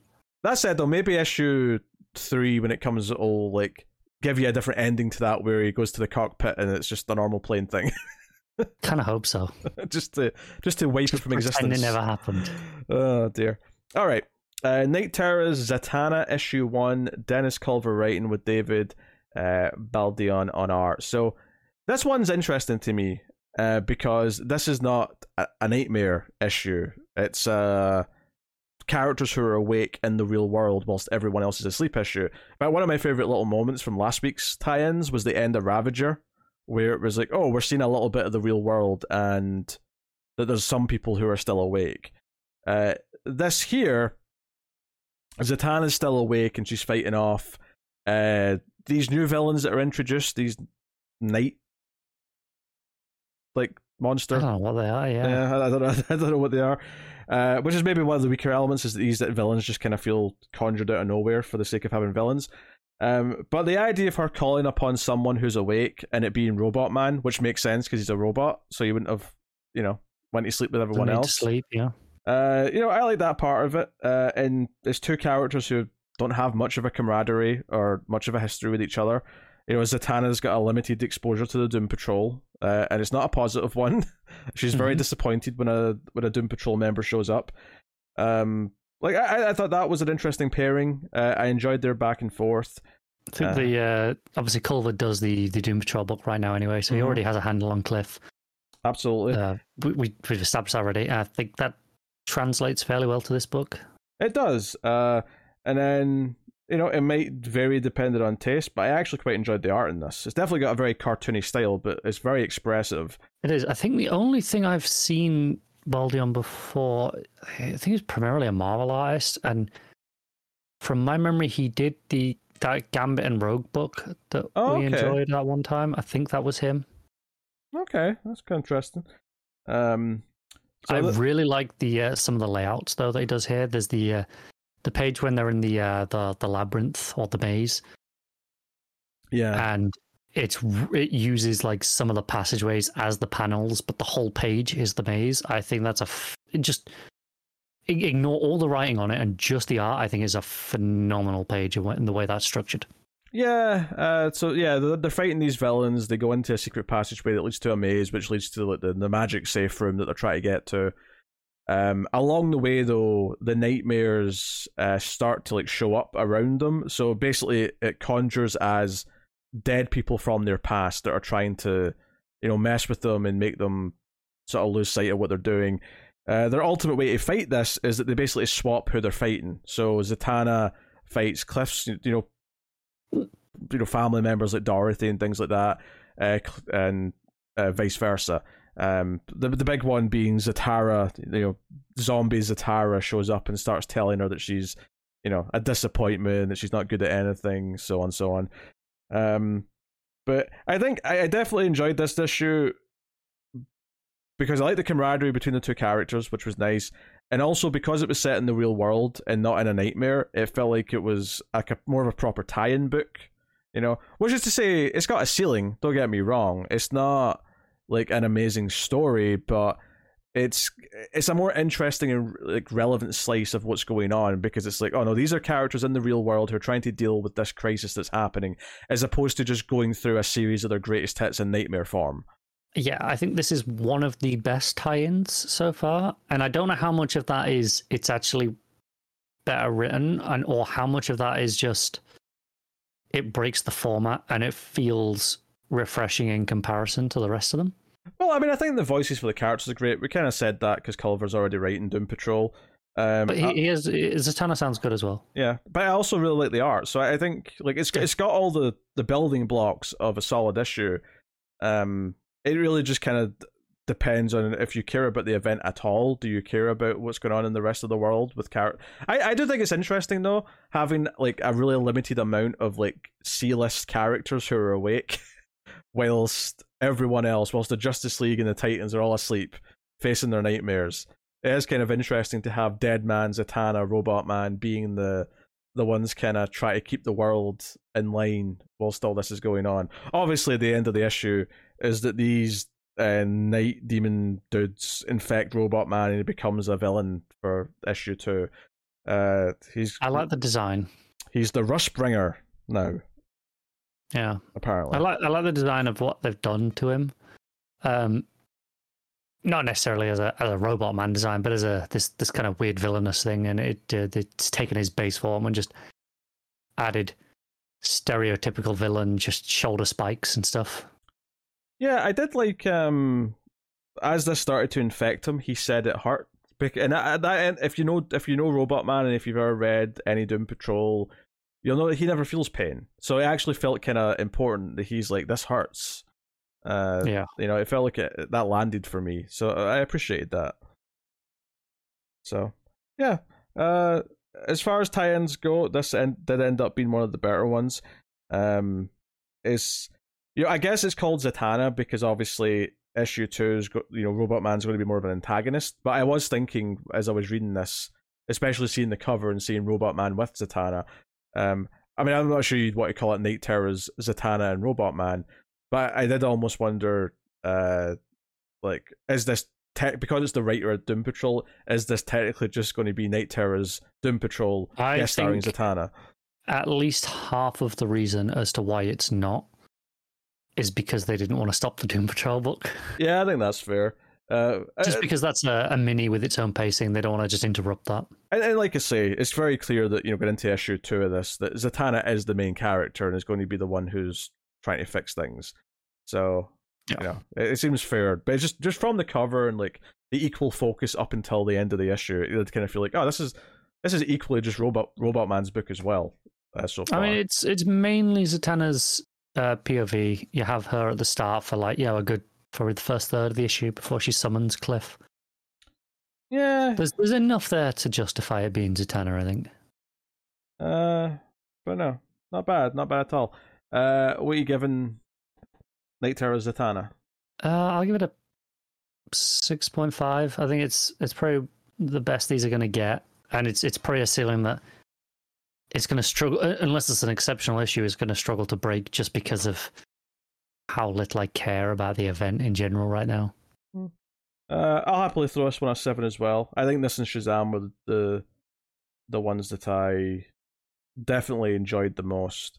Um, I actually interesting to me that you rated those both the same as the uh, the main issue.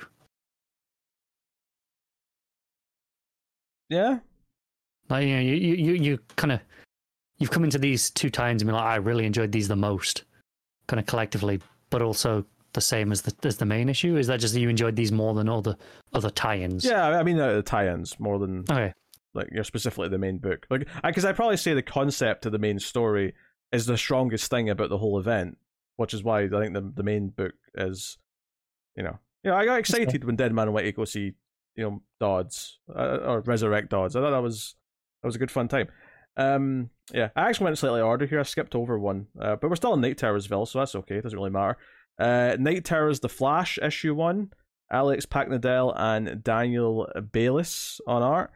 Um, so this this is an interesting one going into because I had no real familiarity with this writer. Uh, I I hadn't really read any of his stuff before. Um, I will say it kind of falls into some similar territory as the Green Lantern book for me. And I actually, despite not knowing the writer going in, I thought the writer's voice was quite good. Uh, for the most part, I thought it read well and that it, you know, it flowed. All, all, all those sort of key comic book things. Um, and it has more of an actual like coherent story versus Green Lantern, which is a lot of random scenes by comparison. Um, it still kind of felt closer to that than the other tie-ins for me this week, though. Just in that by the end, I kind of felt like, okay, this story of Wally getting injured by Grodd, but we seem to be kind of in the past, or, or well, not really in the past, but you know, we're in a nightmare where Wally's still Kid Flash, and he's been injured by Grodd, and Barry feels responsible, and he wants to try and and fix it. Uh, by the end of the issue, though, there's something in the Speed Force that caused Wally to slow down, and that's why he got stabbed by the Spear of Destiny, which is fine. Uh, I, I guess one of the things, though, at the end of this issue that I felt was just okay, there's something in the Speed Force that Barry's aware of by the end of this issue, but we know we're in a nightmare. So is this really in the Speed Force, or is this just like in his nightmare? Like I, I wasn't sure about that at the end. I'm going with the second. It's it's just a nightmare. Mm. Um, and he think he doesn't realize it's a nightmare. He thinks it's part of the Speed Force. Yeah, Like I get like I, I, this I say it's it's similar to the Green Lantern book in that it's very clearly uh, a writer with with talent, right? Yeah, you know they they've got the voices down. Uh, but I, I don't think there's a story here to back this up. It does again. It feels like it, it feels like someone got hey drafted in to write these two issues while while there is no main writer on the Flash book essentially because one run's ended, the other one's not started yet. yeah. Well, I wouldn't say there's no. It's just that the, we're just in a lucky place where the new run's starting right after this ends. So I meant there's no writer, there's no like primary writer to draft into writing issues in the middle of their run. Well, I think the other thing is though is that the new run and the old run were both Wally books, and this is a, a Barry story, so it almost makes sense as well for it to be someone different anyway. That's true. Yeah. Um, yeah, obviously he goes up to the watchtower at one point, and there's like a sort of burned like Hal there who's had better days. Um, I think It's a how like it's from an event I don't I don't remember reading the final night, but it's, he's in his his parallax outfit. it's not That's the only burned. Yeah, it's not the only editor's not in this either. At one point, Jay, when he's upset about Wally, talks about uh, something, and it, it, it's like, "Hey, JSA Confidential Number Four or something." Classified, yeah. Classified, that that, was that was that was a long time ago. Yeah, so there's some deep pulls in the continuity uh, and the editor's notes for this one, uh, which, which I kind of appreciate. I, it's I don't know. It, this is exactly the type of issue. Uh, it's not as I think it's a little bit better than Green Lantern because at least it is telling more of a direct story. You know, there's a through line. You know, Wally's injured. yeah. Barry's upset about it. He goes to look for the source. It does feel a bit meaningless ultimately because it's all just in a nightmare. But at It's least there's a beat a to bit- beat story in there. It's not particularly compelling, but it is a story of some sort, as opposed to, like I say, just events thrown together like the Green Lantern one. So I think this is better than that for sure. It's better than that, but I still wasn't thrilled by it, and I'm not really Mm, that yeah. excited by issue two. Yeah, I just I like the art in this one. Give it that. I think it's got its moments. I, I think this, the pages with the snow look really good. Uh, yeah, I think that that final page looks fantastic. Oh yeah, the final page, yeah, where he's he's looking and there's like something in the Speed Force, and it's, and it's a just bunch like of this distortion kind of like it's it's a really interesting effect. yeah. Uh, actually, just the, uh, the the not the very last page, but the page before it, the very bottom panel.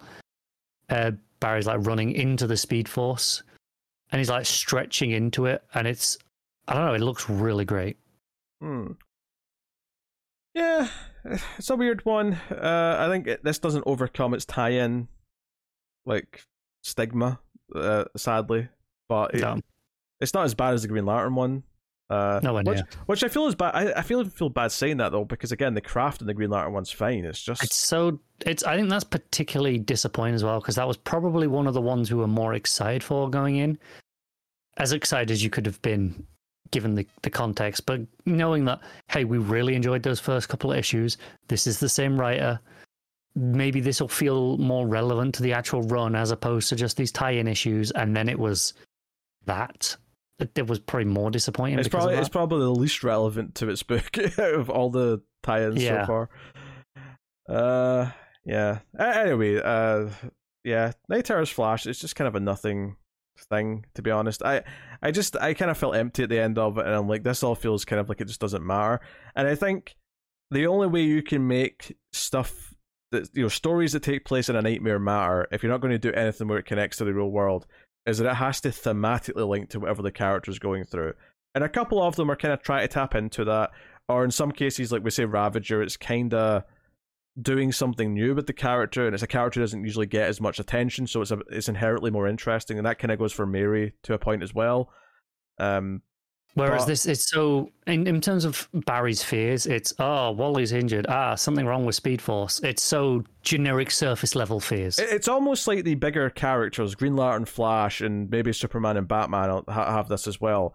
They're almost suffering more because I'm like, we've explored all these Oh, fears. Batman definitely suffered. We saw the pearls. we've explored these things so many times at this point that they're suffering more.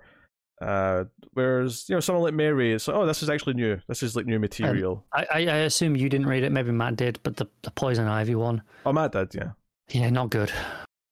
Not good. That was also the same problem of like it, that was the same writer, and I, yeah, I, I've been enjoying that main book a lot, so I was really excited for it. Mm. And then it was just twenty pages and nothing. Um, I don't remember what Matt said about it because I'll be honest, I didn't listen You to a single out, word yeah. that he was saying. But uh, well, you, to be honest, you could have read the book and still just tuned out and got the exact same experience. oh dear. All right, what are you rating Knight Terror's Flash issue one? I'm gonna give it a four. I don't think it's the worst. It's still not great. I think for, uh, this is a five for me. This is like straight down the middle. The craft is good. It's telling a story. It's just nothing about it feels important or like it's worth my time. Uh, will I read the second issue? I might still, just depending. You know, if, I'm not reading the Green Lantern one next month. I'm I'm gonna be completely honest. How many of these issue twos I read depends entirely as to whether or not I'm free for the week or the show. If I'm not free for the week and I have to then catch up on it later, I'm never going to read them because I even even like the best ones that so far, like you know, like the Shazam or the Zatanna one, which uh, clearly the best two of this week so far. well, I mean, I'm definitely going to be on the show, so uh, right, right. But for me, like those two, like they they were clearly the best. If I'm not here and don't have an obligation to read them, mm, I don't know if I'm gonna. just the main book then for catch up purposes, if that's what the occasion calls for. Probably, yeah, Uh, didn't you say you'd be here next week though? yeah. But those are going to be next month.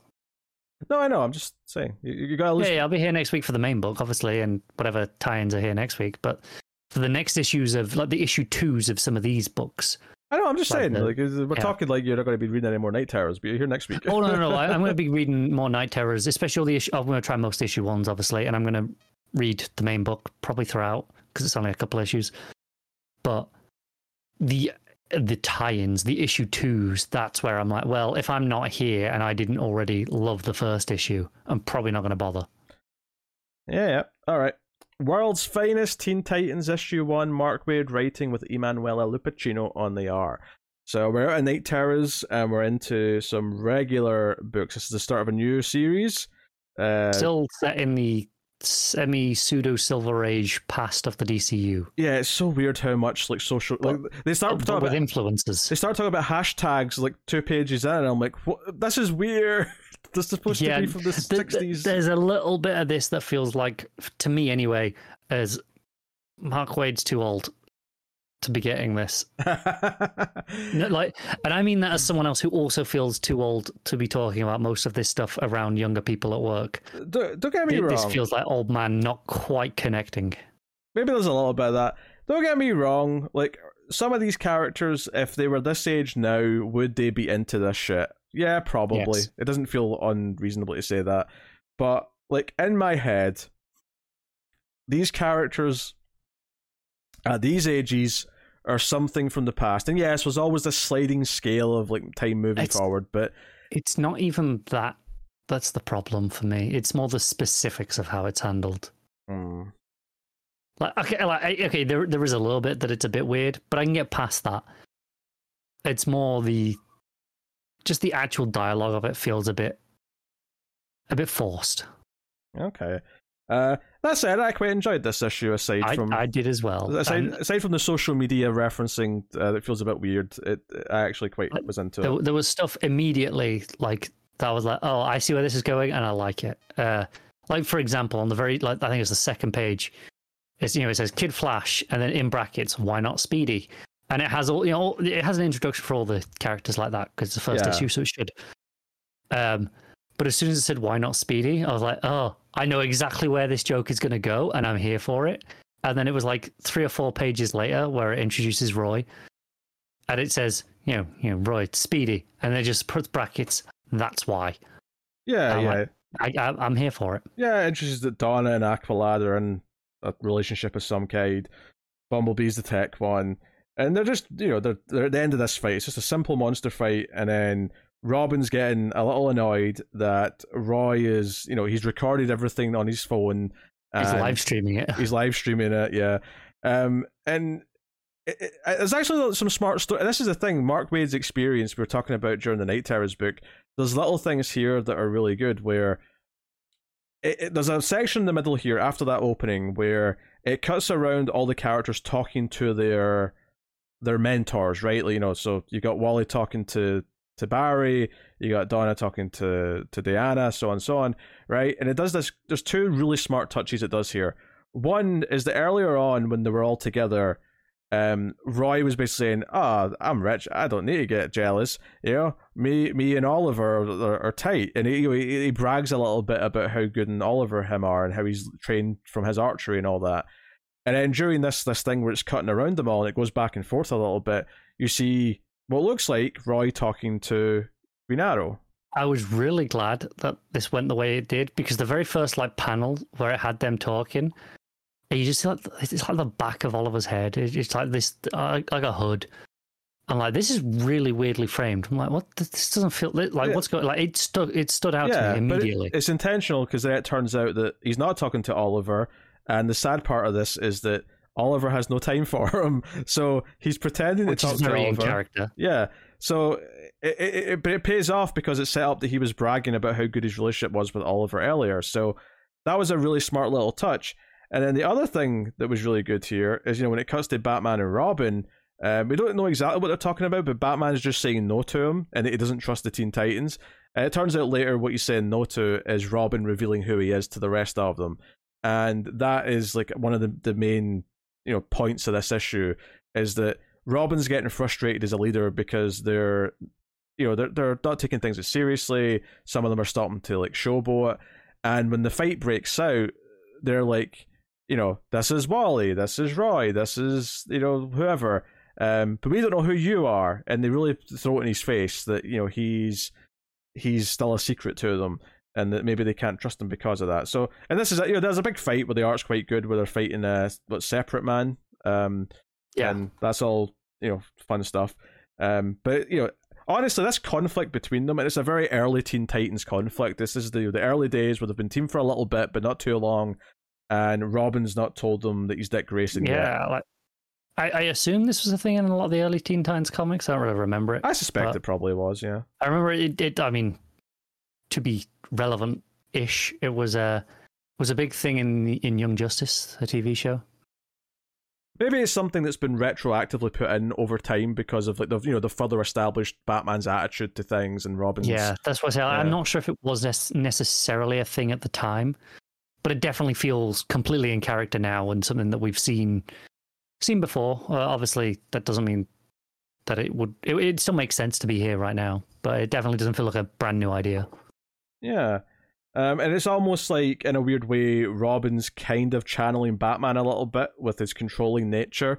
Um, and that's maybe going to be an interesting thing for him to deal with as he realizes, wait, I'm being kind of a dick like Batman, and how I talk to all, like, all my friends here.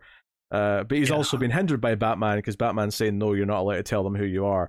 So I thought, you know, like right away, this like introduced all the characters, introduced some of the key relationships between them. It gave you enough of each of them where, like, yeah, okay, we've got Roy's kind of like relationship with Ollie that might come up, and that's why he's kind of the way he is. It sets up that two of them might be in kind of a relationship. Um, you know, it, it gives you a little bit of all of them, but this central conflict of Robin being a bit too Batman-y around them and getting pissed off at them is like, okay, you've set up a, a conflict to resolve, something that's going to bring them closer together by the time they get over this. Like, you know, there's a story here right away. I don't feel like it's just introducing characters for the sake of having fluffy adventures. It's like, no, there's a story that we're already starting, and that's cool. And then the last page, of it course. still has as well though. Yeah. On that note, it's still alongside establishing that. It still feels like that Silver Age fun vibe that we kind of established in you know the main world's finest book. Yeah, all the villains feel, yeah, they fit that mold. It's very bright and colorful, the art, you know? Uh, Lupacchino. So obviously, Mora is killing it on the main book, Mm-hmm. but I don't think he is the best Silver Agey artist. Uh, in, in terms of emulating that style, or at least the feel of that style, the the best of that right now still has to be Doc Shaner. Uh, Yeah, Doc Shaner's unmatched. I think Lupacchino is making the case to be the second best at that in this book. Like she is doing a phenomenal job. Yeah, and obviously it's a very colorful team. There's a lot of colors in their costumes, so when they're all standing next to each other, there's a lot of yellows, reds, greens, that kind of thing. And it is important to note that it is not like emulating the exact style of Silver Age art. This is a lot more detailed for the most part. No, Robin's But it's not. emulating the feel. Yeah, but Robin's not got the pixie shorts for a start, so you know they're definitely going Yeah. for like a, a modern revision of that Silver Age look, uh, which which is fine, which is totally fine.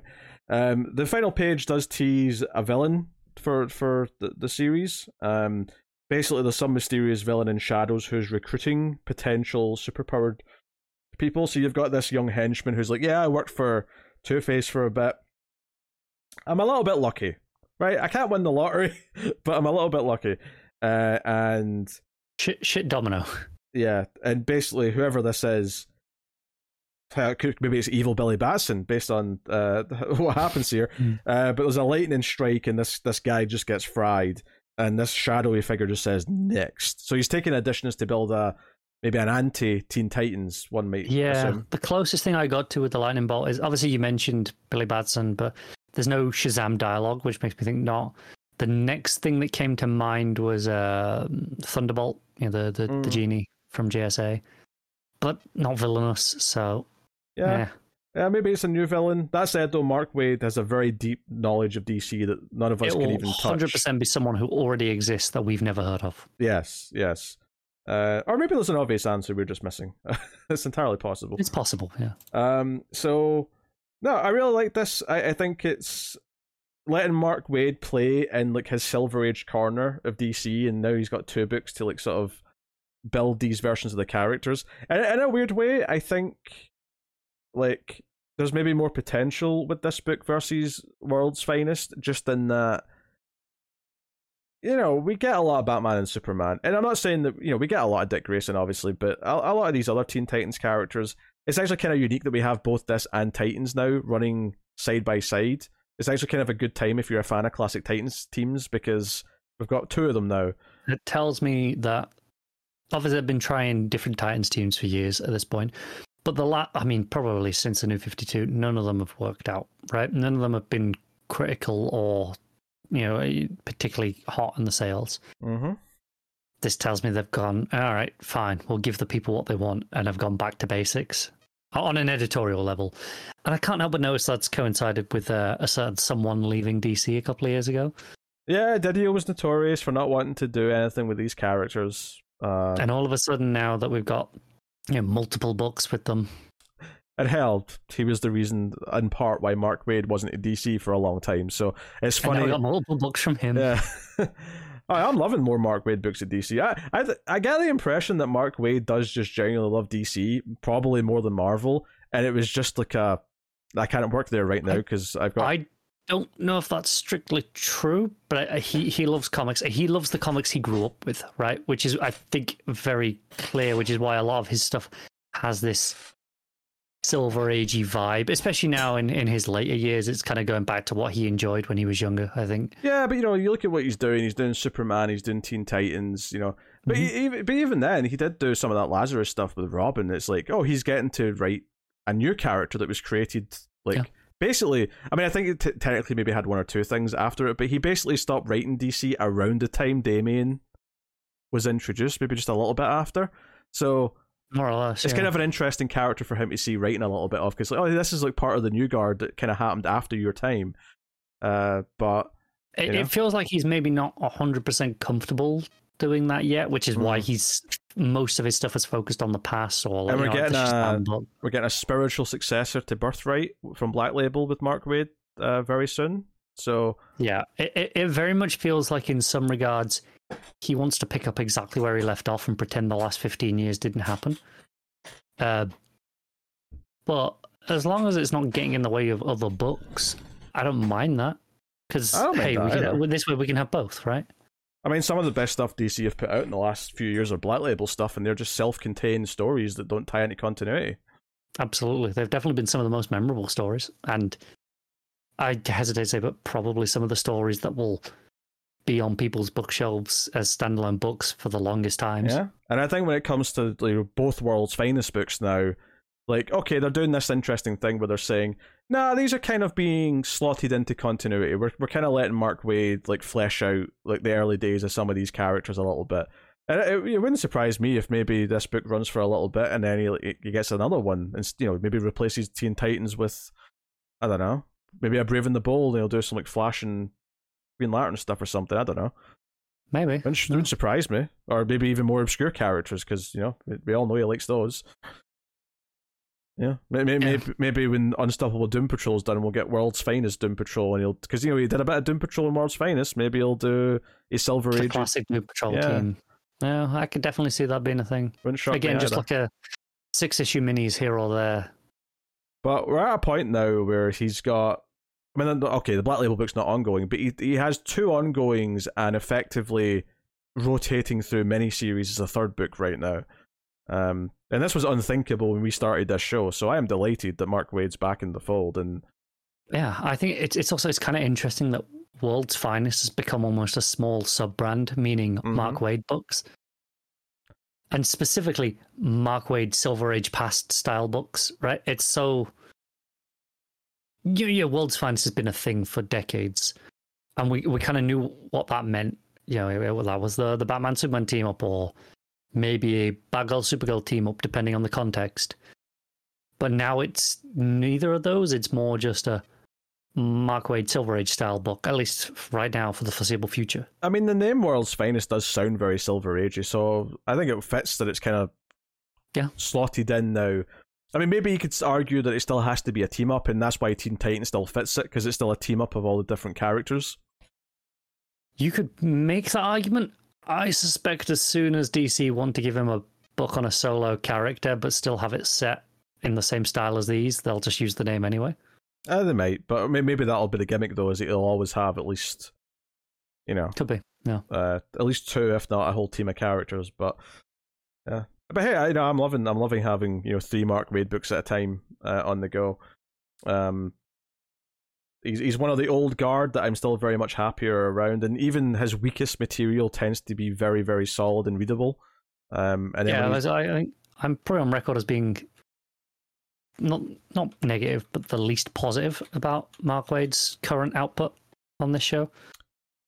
And even I would say, even his worst stuff, still, you know, at, at worst, it's been okay. Uh, most of it's been at, at least good. I mean, I think World's Finest uh, has gotten better as well as it's went on. Yeah, I think I've had a little bit more ups and downs with that, maybe than you have. But overall, I'd still say it's a good book. Um, so no. Um, yeah, good, promising new Teen Titans series. Not the new Teen Titans, you know what I mean. It is a Yeah. new Teen Titans series. Uh, what are you giving World's Finest Teen Titans issue one? Uh, I'll give it a 7.5, and I think the art is dragging that up, probably that 0.5. Uh, I'm happy to slap that that with a eight. Honestly, uh, it, I enjoyed the characters. I enjoyed the conflict that it's setting up. Art's really good. Um, and it's it's fun to like do this time period for these characters a little bit because it, it there's this kind of weird thing with comics where a lot of the like important early days stuff is all from the Silver Age. So it's actually kind of weird to go back and read if you're not into Silver Age writing because it's very different. Um, obviously, there's some key things that are exceptions to that. Obviously, Batman Year One updated Batman's whole origin for the modern day, and that's been fleshed out a bit. But a lot of these other characters don't have that. Is that still Silver Age? It's more. No, no, that's not Silver. Age. I'm saying that replaced like. I'm Oh, saying okay. I'm saying Batman's got a more modern take on his like early days that you can go and read that fills that. Uh, yeah, it's kind of like Batman, Superman, and Wonder Woman definitely do out of the, out of the main ones. Uh, whereas there's not really like a, a good Barry or Hal say like modern version of their origin you can go and read that is you know works in a, a modern storytelling way. Um, you know, I know there was a story called Flash Year One, but I would actually like a proper Flash Year One. You know, that is just here's like a six issue, seven issue mini of the origin of Barry Allen becoming the Flash. I actually think that'd be really cool, but uh, you know, with with the right person on it, you know. Yeah, it's a little bit frustrating they wasted year one on that Flash story. Yeah, I just have to call it something different. I mean, Superman's had like four or five good origin minis, and none of them are And called year Year one, One. wasn't one of them. No. Well, they did eventually use the name though, didn't they? On that uh, Alan, not Alan, uh, Miller book, wasn't it? Miller, Frank Miller. That's the name I was looking for. Was like, it's not Alan Moore. Alan Moore's a good writer. It's the one that turned out bad. um, yeah, but yeah, you, you got Birthright for all seasons. Uh, you got uh, even what's the other one that's actually uh, Secret Origin from John. So Origin, even yeah. that one's really solid. Like, like everyone's got their favorite, but there's like three And good. you, you can still use Man of Steel as well if you wanted to. Yeah, that one still works. It's probably, a, it's probably a less popular choice at this point, but it's still equally valid. Yeah, so, so so if anything, Superman to like stop doing or like, they've done it. There- there- There's too many good versions Yeah. to pick now. Like it. we can go on to other things. You've got uh, obviously Green Arrow's got a year one. Batgirl and Robin have a year one each. But all, all of those are really good. Yeah, yeah, Batgirl, and I've actually read Robin Year One. It's one of my weird blind spots. I never Mm, went back and read good. that. But Batgirl uh, Year One's great, and uh, Yeah. Green Arrow Year One's really solid. Um, yeah, you know, and obviously this isn't a year one. It's it's, it's you know they're already formed, but it's it's kind of nice to get a story in the early days where You could have called this Teen Titans Year One if you wanted to. Yeah. So it's just it's nice because you get to explore some of those early conflicts that are always this basis for what what these characters and teams should have at their core. But it's something that almost feels kind of weird to bring up in their modern day stories. Because I'm like, well, you should kind of be over this by now. You've been together for, you know, years in story, never mind decades in the real world. So, uh, you know. Anywho, there you go. That's uh, World's Finest Teen Titans issue one. Unstoppable Doom Patrol issue four. Dennis Culver writing with David Lafuente on the art.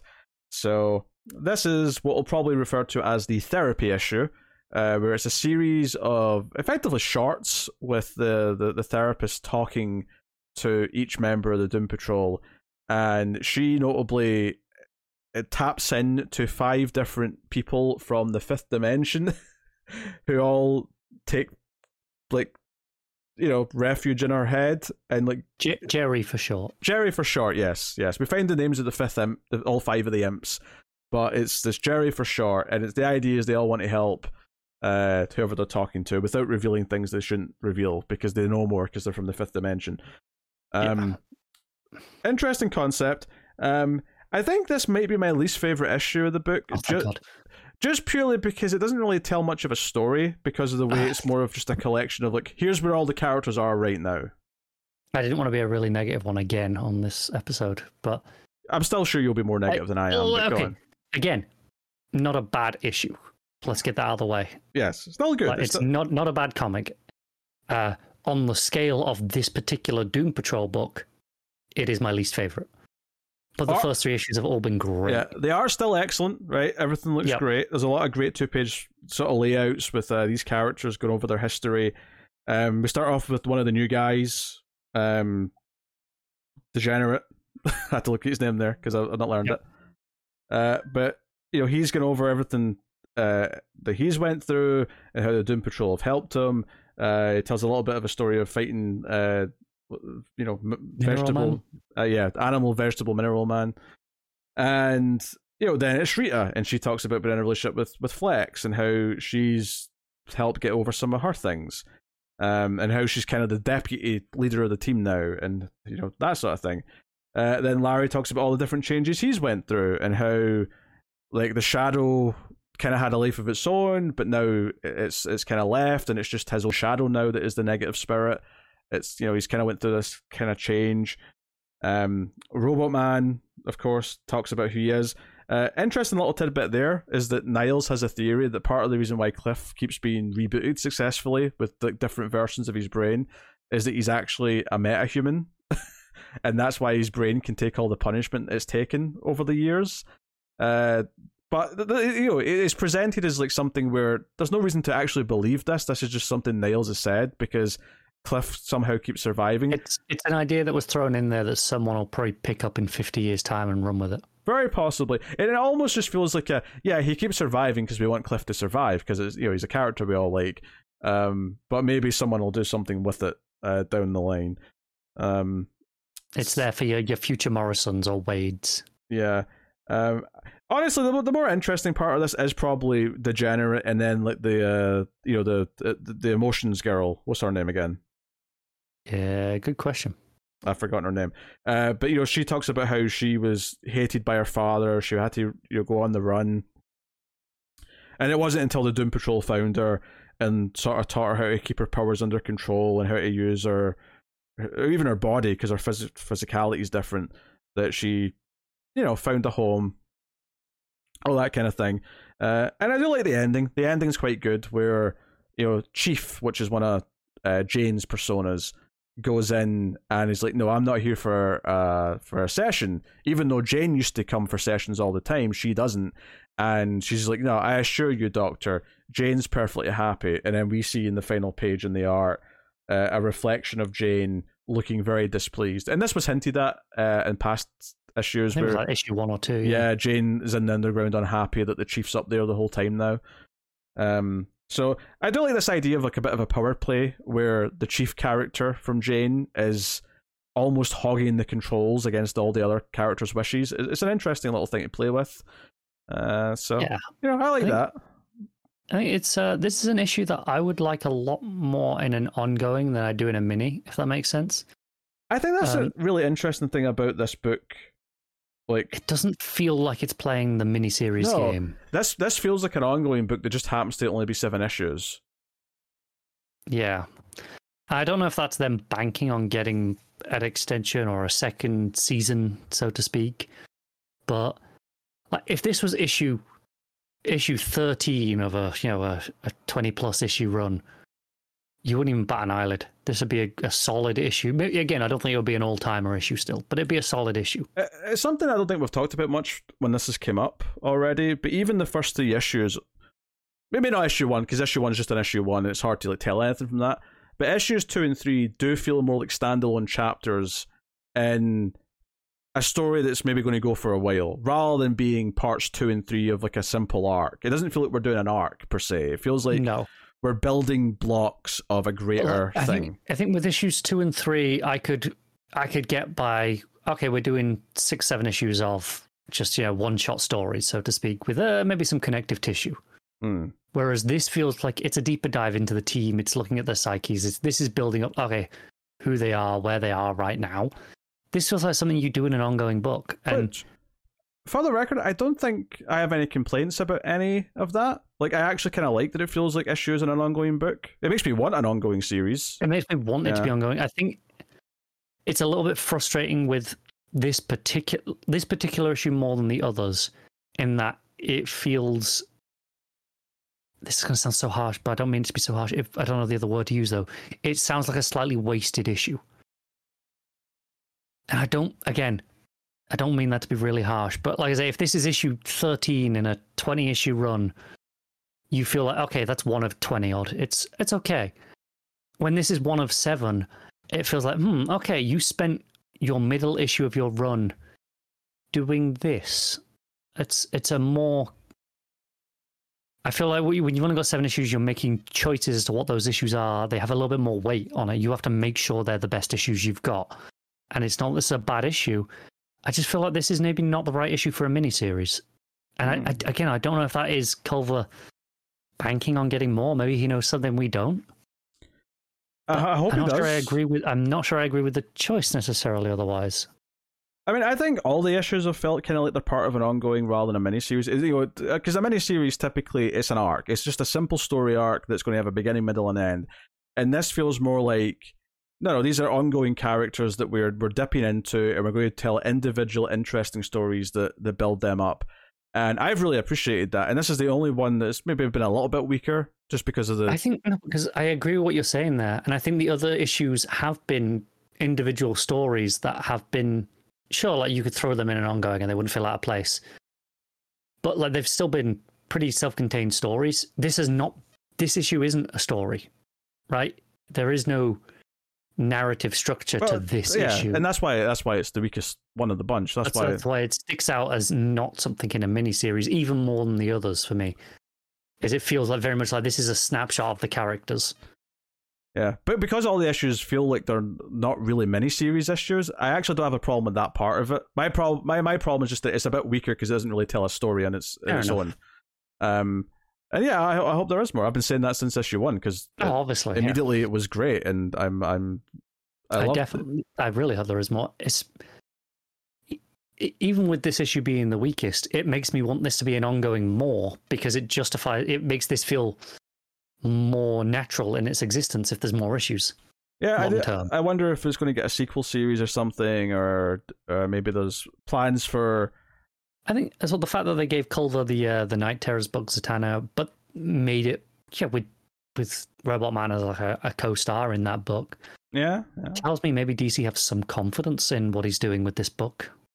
Obviously, that will have been presumably underworks before there were even any sales data really on the first issue to work with uh, of this. But uh, unless this is selling horrifically badly, in context of a Doom Patrol book, I want to say, because obviously they never sell amazingly.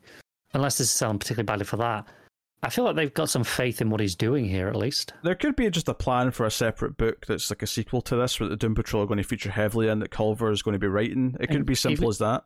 Even the last Doom Patrol book, the uh, the Gerard Way stuff, got two separate minis. That's true. That's true. Uh, so it could be a case of like there is a clear plan for something beyond these seven issues. Uh, I hope so. and then maybe that's where the, the big story is going to be, and th- this this seven issue series is all about the groundwork of who all the characters are and making us care about them all.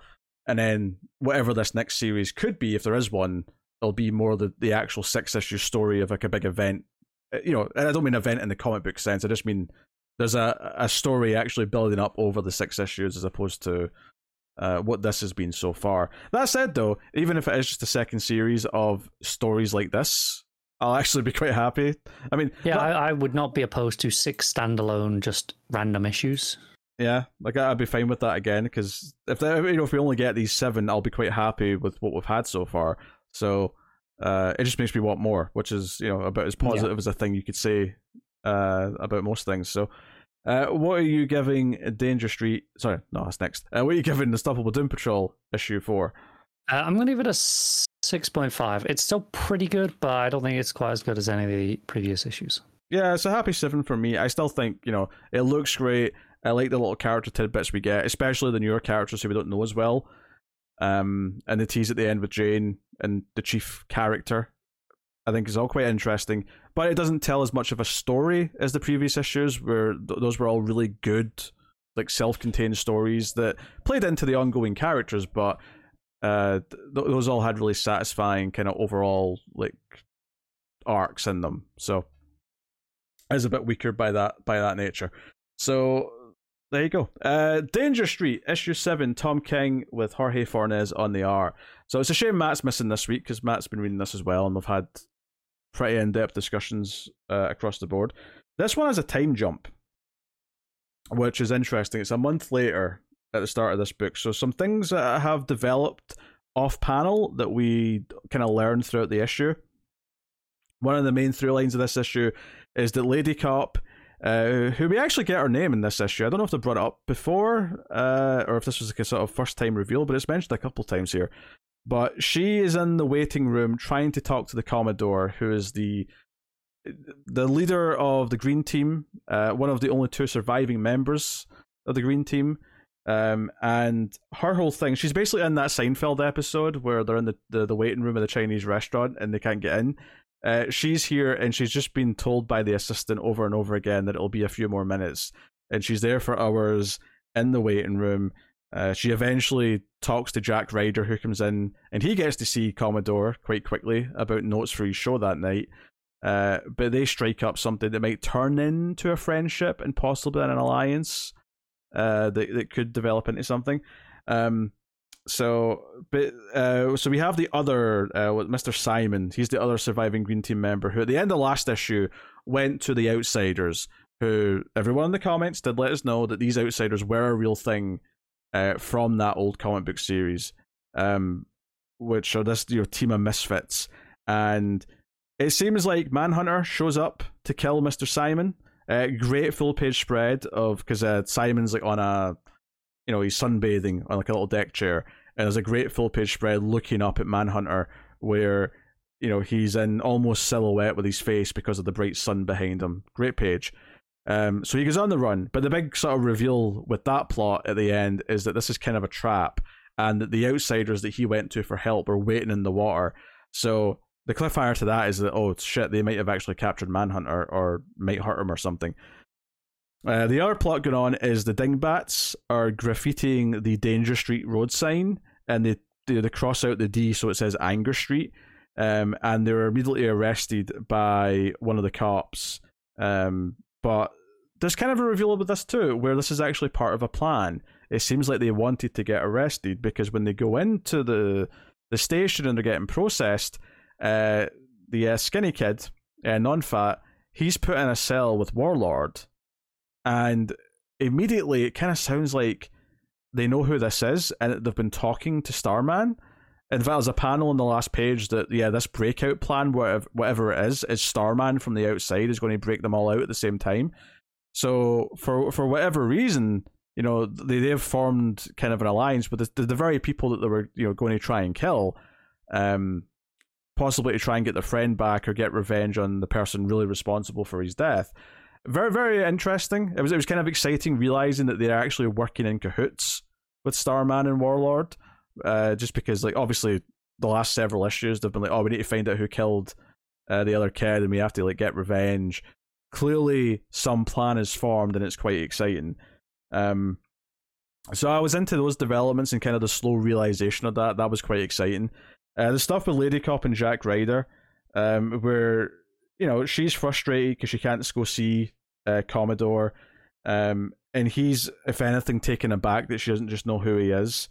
Um, in fact, there's even like maybe even a reference to like you know a lot of people's parents like watch Fox News, uh, where she says, "Oh, I think my dad watches you." At one point, uh, I, I kind of took that as a, a sly little reference to that. Um, but he basically says, "Oh, we're kind of in the same line of business. You know, we're out for the the good of the people." But he talks about how he's got a friend who could maybe help if there's something going on.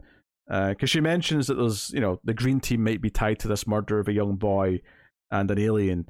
And uh, Ryder offers his business card and says to contact him that, you know, maybe his friend can help. I think that's on his way out. He gives her the card and sure enough, uh, it seems like they're going to meet for, uh, you know, coffee or something uh, in the future. And she never does get to see the Commodore.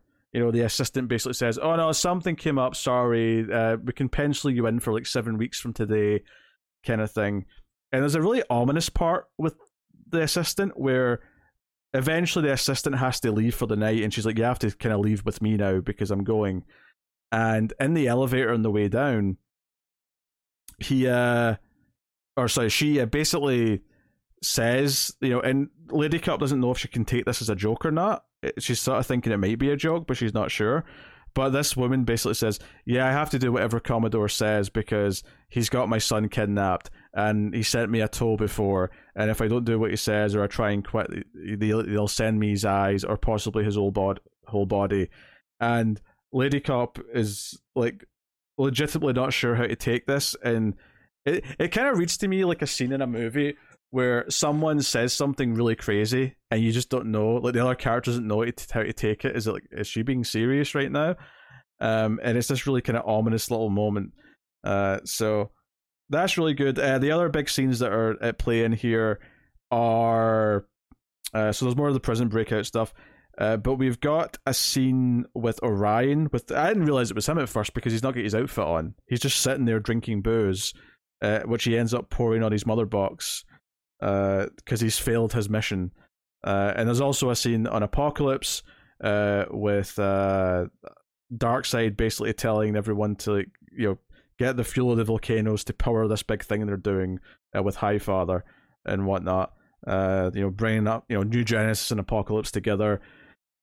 It's a it's a whole big thing, right? There's a there's a lot of moving parts, um, and I think there's always this worry every time I start an issue of this that oh am I going to remember everything that was going on last issue? And I think for the most part, like it actually flows really well, and like the big moments are exciting because of all these characters finally starting to come together. The idea that uh, the creeper might end up helping out in some of the lady cop investigation stuff um is quite exciting it's like because you know ryder has been so separate other than interacting with the green team for his show that it's actually quite interesting that he may end up being instrumental in bringing the commodore down um likewise the kids working potentially with warlord and starman feel like a really big change from the first half of the book uh like you know, eventually all the forces of good might end up working together to take down the bad guys. Uh, that that's all really exciting stuff, and there's some fun stuff in there as well, actually, where the kid, uh, uh, non-fat, is talking about Lady Cop, and then the other cop refers to her as Lady Cop, and he's, "Oh, you effed up now. I'm going to tell her you called her Lady Cop. She hates that." Uh, and he immediately starts to like like get scared, and he's like, "Nah, don't tell her, please." As he's like th- throwing the kid into the jail cell. I, I, you know, that's the sort of thing where they've they've built up these characters over the issues that you can enjoy these little teases and payoffs. Uh, to that, you know, there's these like fun little beats you can play. So, no, all that stuff was great. Um, it really feels like it's paying off a lot of the things that it's been building up uh, over those six issues, and it feels exciting that they're doing it because they've kept all these plot lines relatively separate and there is this genuine excitement of characters finally talking to each other. And it's not that it's been spinning its wheels up until this point. Everything it's been doing in all of its plots have all been very well paced and all been very valid. But now that some of the characters are starting to come together, it feels like, oh, now like this might be like turning the tide, and that the villains may not stand a chance potentially if they all come together. Uh, so it's very exciting on that front. Um, so it's all very good. It, there is like a weird thing at the start where the Doctor Fate helmet, who's telling the story, says, "I could tell you what happened in this month that we're skipping, but I don't have time for that." And then the story gets going. I almost feel like, like I get why you don't want to tell us that because part of the fun of this issue is seeing all the things that have changed over the course. But it's weird for the helmet to even mention that it could just tell us what happened in that month. It's almost like you're pointing out the writing technique, and it's not even a flaw. It's just like don't point out. Just just just get on with it. it's fine. Almost just a little too meta uh, in that one little one little moment. Um, they are uh, as per usual is phenomenal uh, throughout the book. Uh, it's very expressive and it's dealing with a lot of interesting moments. Something like uh, non-fat in the jail cell playing cards with Warlord, and just like the different reactions and expressions on the faces, um, where you know, you get the sense that this is like an alliance that's formed because they've got a mutual enemy, but it's not like they're best friends or anything. You know, non-fat's reactions and like the way he's talking to Warlord don't come off as like uh, you know someone who's like finally found an ally. They come across as like almost like bizarrely equals who need each other in, in a weird way. And you get the impression that they've been talking a lot to Starman, and that Starman's told his version of the events, and Warlord tells it slightly differently. Um, and non-fat points that out and says, "Yeah, Starman's was kind of like better. It made more sense. Uh, yours is a bit more nihilistic because." Warlord, it, it, sounds like, didn't really care about joining the Justice League. He was doing it mainly for Starman because Starman was his friend. Because Starman treated him well uh, when everyone else just thought he was an idiot with a sword and a loincloth. Uh, so that kind of develops their friendship a little bit, uh, which is kind of nice. Um, I think I also like the idea that we learn about this potential alliance through just one of either characters or one of one of either sides, like character. I like that it's just Warlord and Non-Fat, and it's just a conversation between them. It's not all the kids with both the adults at the same time. It kind of I don't know. It, it lets us discover some of the details just through natural conversation in a way that it, makes you excited for what's what's off panel. It makes you excited for what you've not seen, what conversations you've not been privy to, and like it's almost like like using mystery very effectively in something that's not a mystery per se. It's just revealing what's going on, um, and not in a frustrating sense. Like it's revealing things at a good pace. It's revealing things, um, in a way where by you know from the start of the issue to the end of the issue, you're like, okay, I know where we're going now. And you've over the course like teased what's going on. You've then revealed what's going on, and now we can be excited for what the new status quo is. And I think it's like part of the writing technique that King uses in this book that's been really satisfying. It's the one thing that maybe on issue one was a little hard to take in because there was all these different plot threads. But ever since you got that that that footing from after an issue or two, like they've all been very satisfying because they've all been advancing things and they've always felt like everything's going to like eventually start to cross over. And now it's exciting because several of these plot threads are crossing over. Um and that's been good fun. So uh yeah um Danger Street issue 7 another great issue. I would probably say it's just a solid 9 out of 10 it's kind of just an easy score to give out. Uh it's exciting. Everything's clicking together, and it feels like all the build up is paying off in all these little ways. And even as simple as like we never see the Commodore in this issue. Mean, we've seen him in previous issues, but by having the kid off camera or, or off panel, I should say, uh, this entire issue kind of builds this ominous threat. And we know that he made a deal with Codename Assassin uh, to like just protect him and kill the other kids instead uh, or not even kill the other kids, but just don't protect the other kids, so that all of his focus is on him. And it's like, okay, how much more powerful has he gotten in this month that we've now skipped? We don't know. So that kind of builds up a bit of mystique around him, which is also quite exciting. So, uh, no, nine out of ten, really good. Uh, loved it. Uh, as per usual, one of King's Black Label books is one of the most exciting comics of the month. Uh, and I'm very glad that this did not take the month off uh, with Knight Terrors. so, uh, very good. So yeah, that'll take us out of the part of the show uh, where either myself or Connor will do a Patreon book. Every month on patreon.com slash TV, you can make myself or Connor read a book of your choosing. And Connor's going to talk about Nocterra issue 13. So take it away. Yeah, this uh, picks up right after the last issue with the reveal of uh, Bill being back, and he is just basically an eldritch terror now. He, he, he's oh, no, still... not Bill. That Bill was always the villain. Okay. Yeah, but I'll, I do not listen to you. For all I knew, he was uh, a, a, good guy. I, am aware. Yeah. Bill was always the villain. He's he's in the completely blacked out substance, so he just looks like a silhouette on page. All all you see is his mouth and the outline. Basically, the rest of it is just this pure black substance.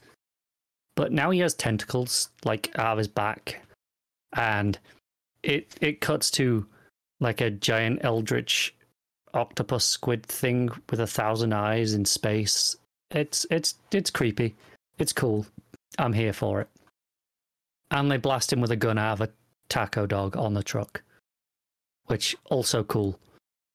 Yeah, yeah, yeah. Um, he he calls their bluff. He's like, "Hey, I I was Sundog. I know what capabilities you got. You haven't got any guns on that truck. You can't harm me." And um, and the guy says, and I quote, "Eat taco dog, bitch." And there's a giant gun in the taco dog on the top of the truck that takes a huge chunk out of his head. And I mean, chunk out of his head, like eye out to the side, all gone. It looks great. It's a full page of just that, and Tony Daniel absolutely kills it with that page, um, because that that's part of the draw of this series is is Tony Daniel's art. That's that's why it's been all him except the uh, except the one shots which have been guest artists. Um, and he's been doing great, and that's a great page. It's probably the standout page of the issue. Uh, the rest of the issue, though, it features uh, more flashbacks for M, uh, stuff from pre everything going down. Uh, it, it's he's him learning that his parents are actually still alive. He thought they were dead. Obviously, he's been adopted. Uh, turns out not, and he's got an address. And this is intercut throughout the rest of the issue of him deciding to go to the address and, and see his parents that he's not seen in you know a couple of years. He thought they were dead, and it's this kind of rundown looking shack. And uh, th- this is right at the end now. When he gets there, he gets there. He goes in. He's like, "Hi, is anyone home?" And the the last panel we get that is him walking in the door and then being smacked on the back of the head with a gun, like with the with the butt. Um, not the reunion he was hoping for, I'm sure, uh, I'm sure that'll pick up next time. Uh, it it flows really nicely with the main story, the way it's cut back and forth. But the uh, the main story is more interesting because that's them finally getting into Eos. They th- they think they're not going to open, but they're like, "Hey, no, we have the equation. They have to," and and they do open up, and they're like, "Hey, what's inside? What is this place?"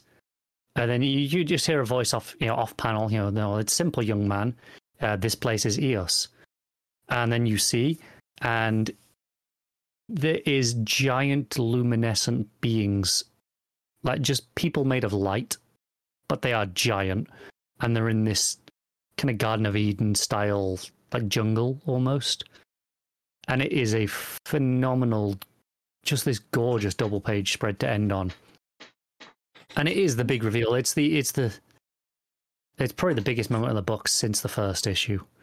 Of this is this is what it's been building to this EOS stuff, and they finally get here. They're expecting you know this society. They're expecting people running a machine, and you walk. You know, it walks in this door, and and it's just these giant beings of light, and they're they're really oddly proportioned as well. Like in a not in a bad art way, but in the sense of like their arms, their hands go all the way down to their knees when they're stood up. But they have these really long, like almost um, grey alien style arms. Uh, it's it's something. It's it's a hell of a visual to end on.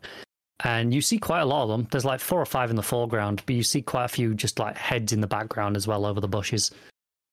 Um, implying this place is really big and there's a there's a curvature going on here. Uh, but yeah, it's a hell of a moment, and it is it is what this issue builds up to. Them getting inside and, and getting to that. Uh, they think that uh, Bill is dead again. He's probably not. Let's be honest. That's kind of the the shtick right now. Is they thought he was dead last time, and and then he wasn't. This time, they blast him through the head. It was cool.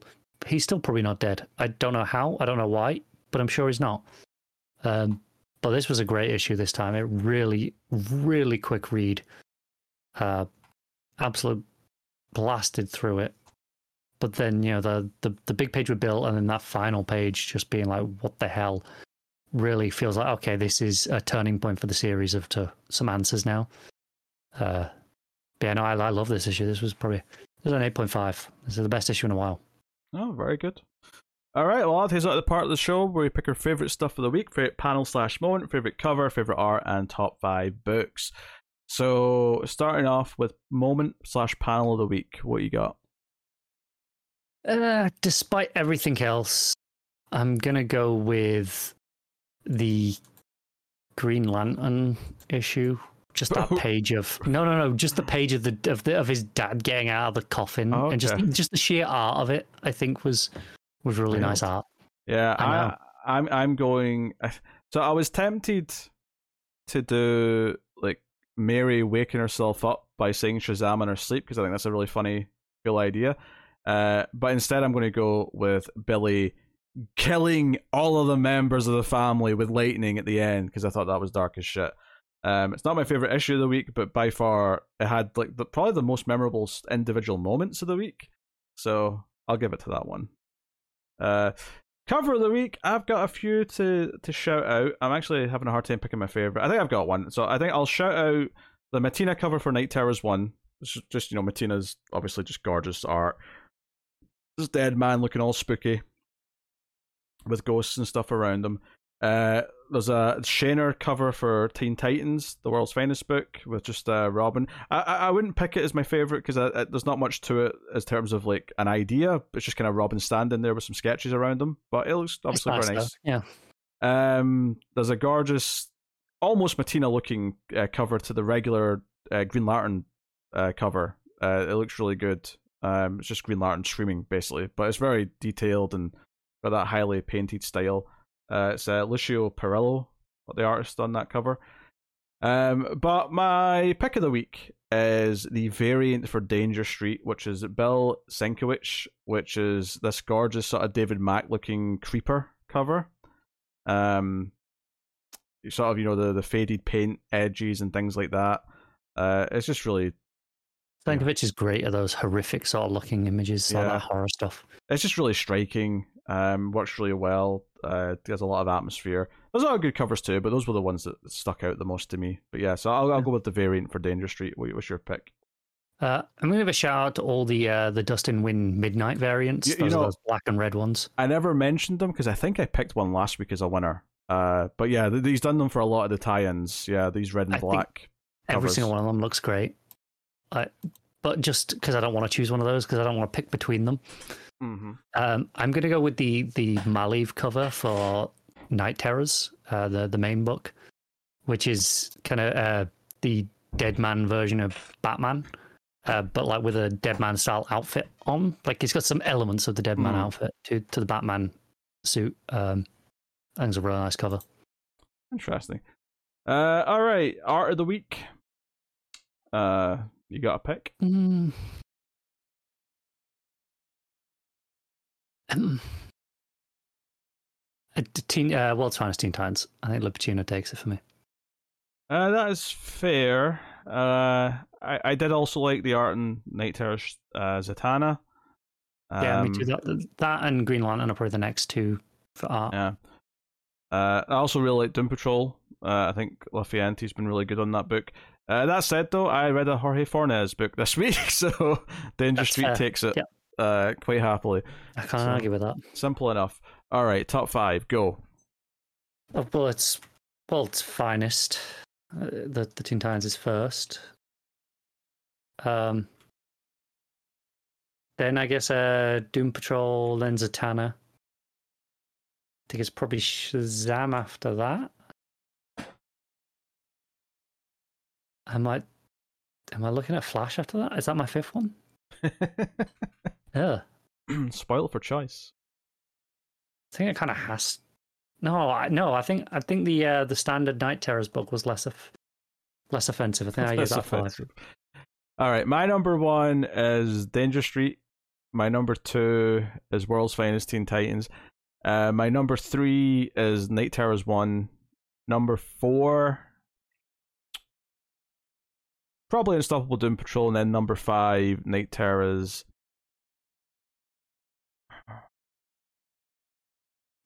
I'm kind of, I'm actually a little bit torn. I think Zatanna is probably the more interesting overall from like the event perspective, but I think the Shazam book is was probably more memorable and a little more enjoyable. So I am going to go with Shazam, but it's very close uh, between those two. Uh, so I didn't have to put Flash or Green Lantern on my top five. Easy peasy. Okay, there you go. That's uh, our top picks of the week. Uh, I will now tell you what is coming next week from DC Comics when it should be all three of us on the show. So that's fun. Uh, next week we have Batman Superman World's Finest 17. We have Superboy the Man of Tomorrow issue 4. We've got Knight Terror's Superman issue 1, Knight Terror's Nightwing issue 1. We have Batman White Knight Presents Generation Joker issue 3. We got Knight Terror's Wonder Woman issue 1. We have Hawkgirl issue one, so that's a new miniseries starring. Should be interested to check out that. Uh, we have Knight Terror's Catwoman issue one, uh, Tales of the Titans issue one, uh, which I think was a digital first series, and then we have The Vigil issue three. We've got Knight Terror's Punchline issue one, and Harley Quinn Black and White and Redder issue one as well. Uh, so I think the obvious like skips for us next week in these Knight Terrors books are Punchline and Catwoman, because Catwoman being a regular writer book that we're not we're- reading, Yeah, that we're none of us are reading, and Uh, punchline being punchline. and punchline being punchline. I mean, don't get me. I think if, there's, if if there was a creative team on it that was really compelling, I would. But I've never heard of the writer, so it's kind of an easy skip. Yeah. Um, but you know, uh, we'll see what Nightwing, Superman, and Wonder Woman bring to the table, and then we get the new Hawkgirl book. Vigil's been great, and World's Finest is obviously something we're reading anyway. So, uh, so it's a bit quieter than this week, thankfully. Uh, let us breathe just a touch, and we'll see how it goes. But that is what's coming next week from DC Comics. So yeah, by all means, let us know what you thought of the books. Uh, like, subscribe. All these things help out a lot. But of course, if you want to help more directly, you can do that financially over at patreon.com slash mildfuzztv. Uh, get the show a little bit early at the $5 tier and up. Um, you know, but any and all help is appreciated and does help the show a lot. So uh, thank you very much for joining us and supporting the show. Uh, you know, this full year's worth of episode uh, later. Uh, we'll see you next time for 366. Uh, but this has been the show, so thank you once again for watching or listening. We always appreciate it. Keep reading DC Comics, and remember to never get lost in the Speed Force.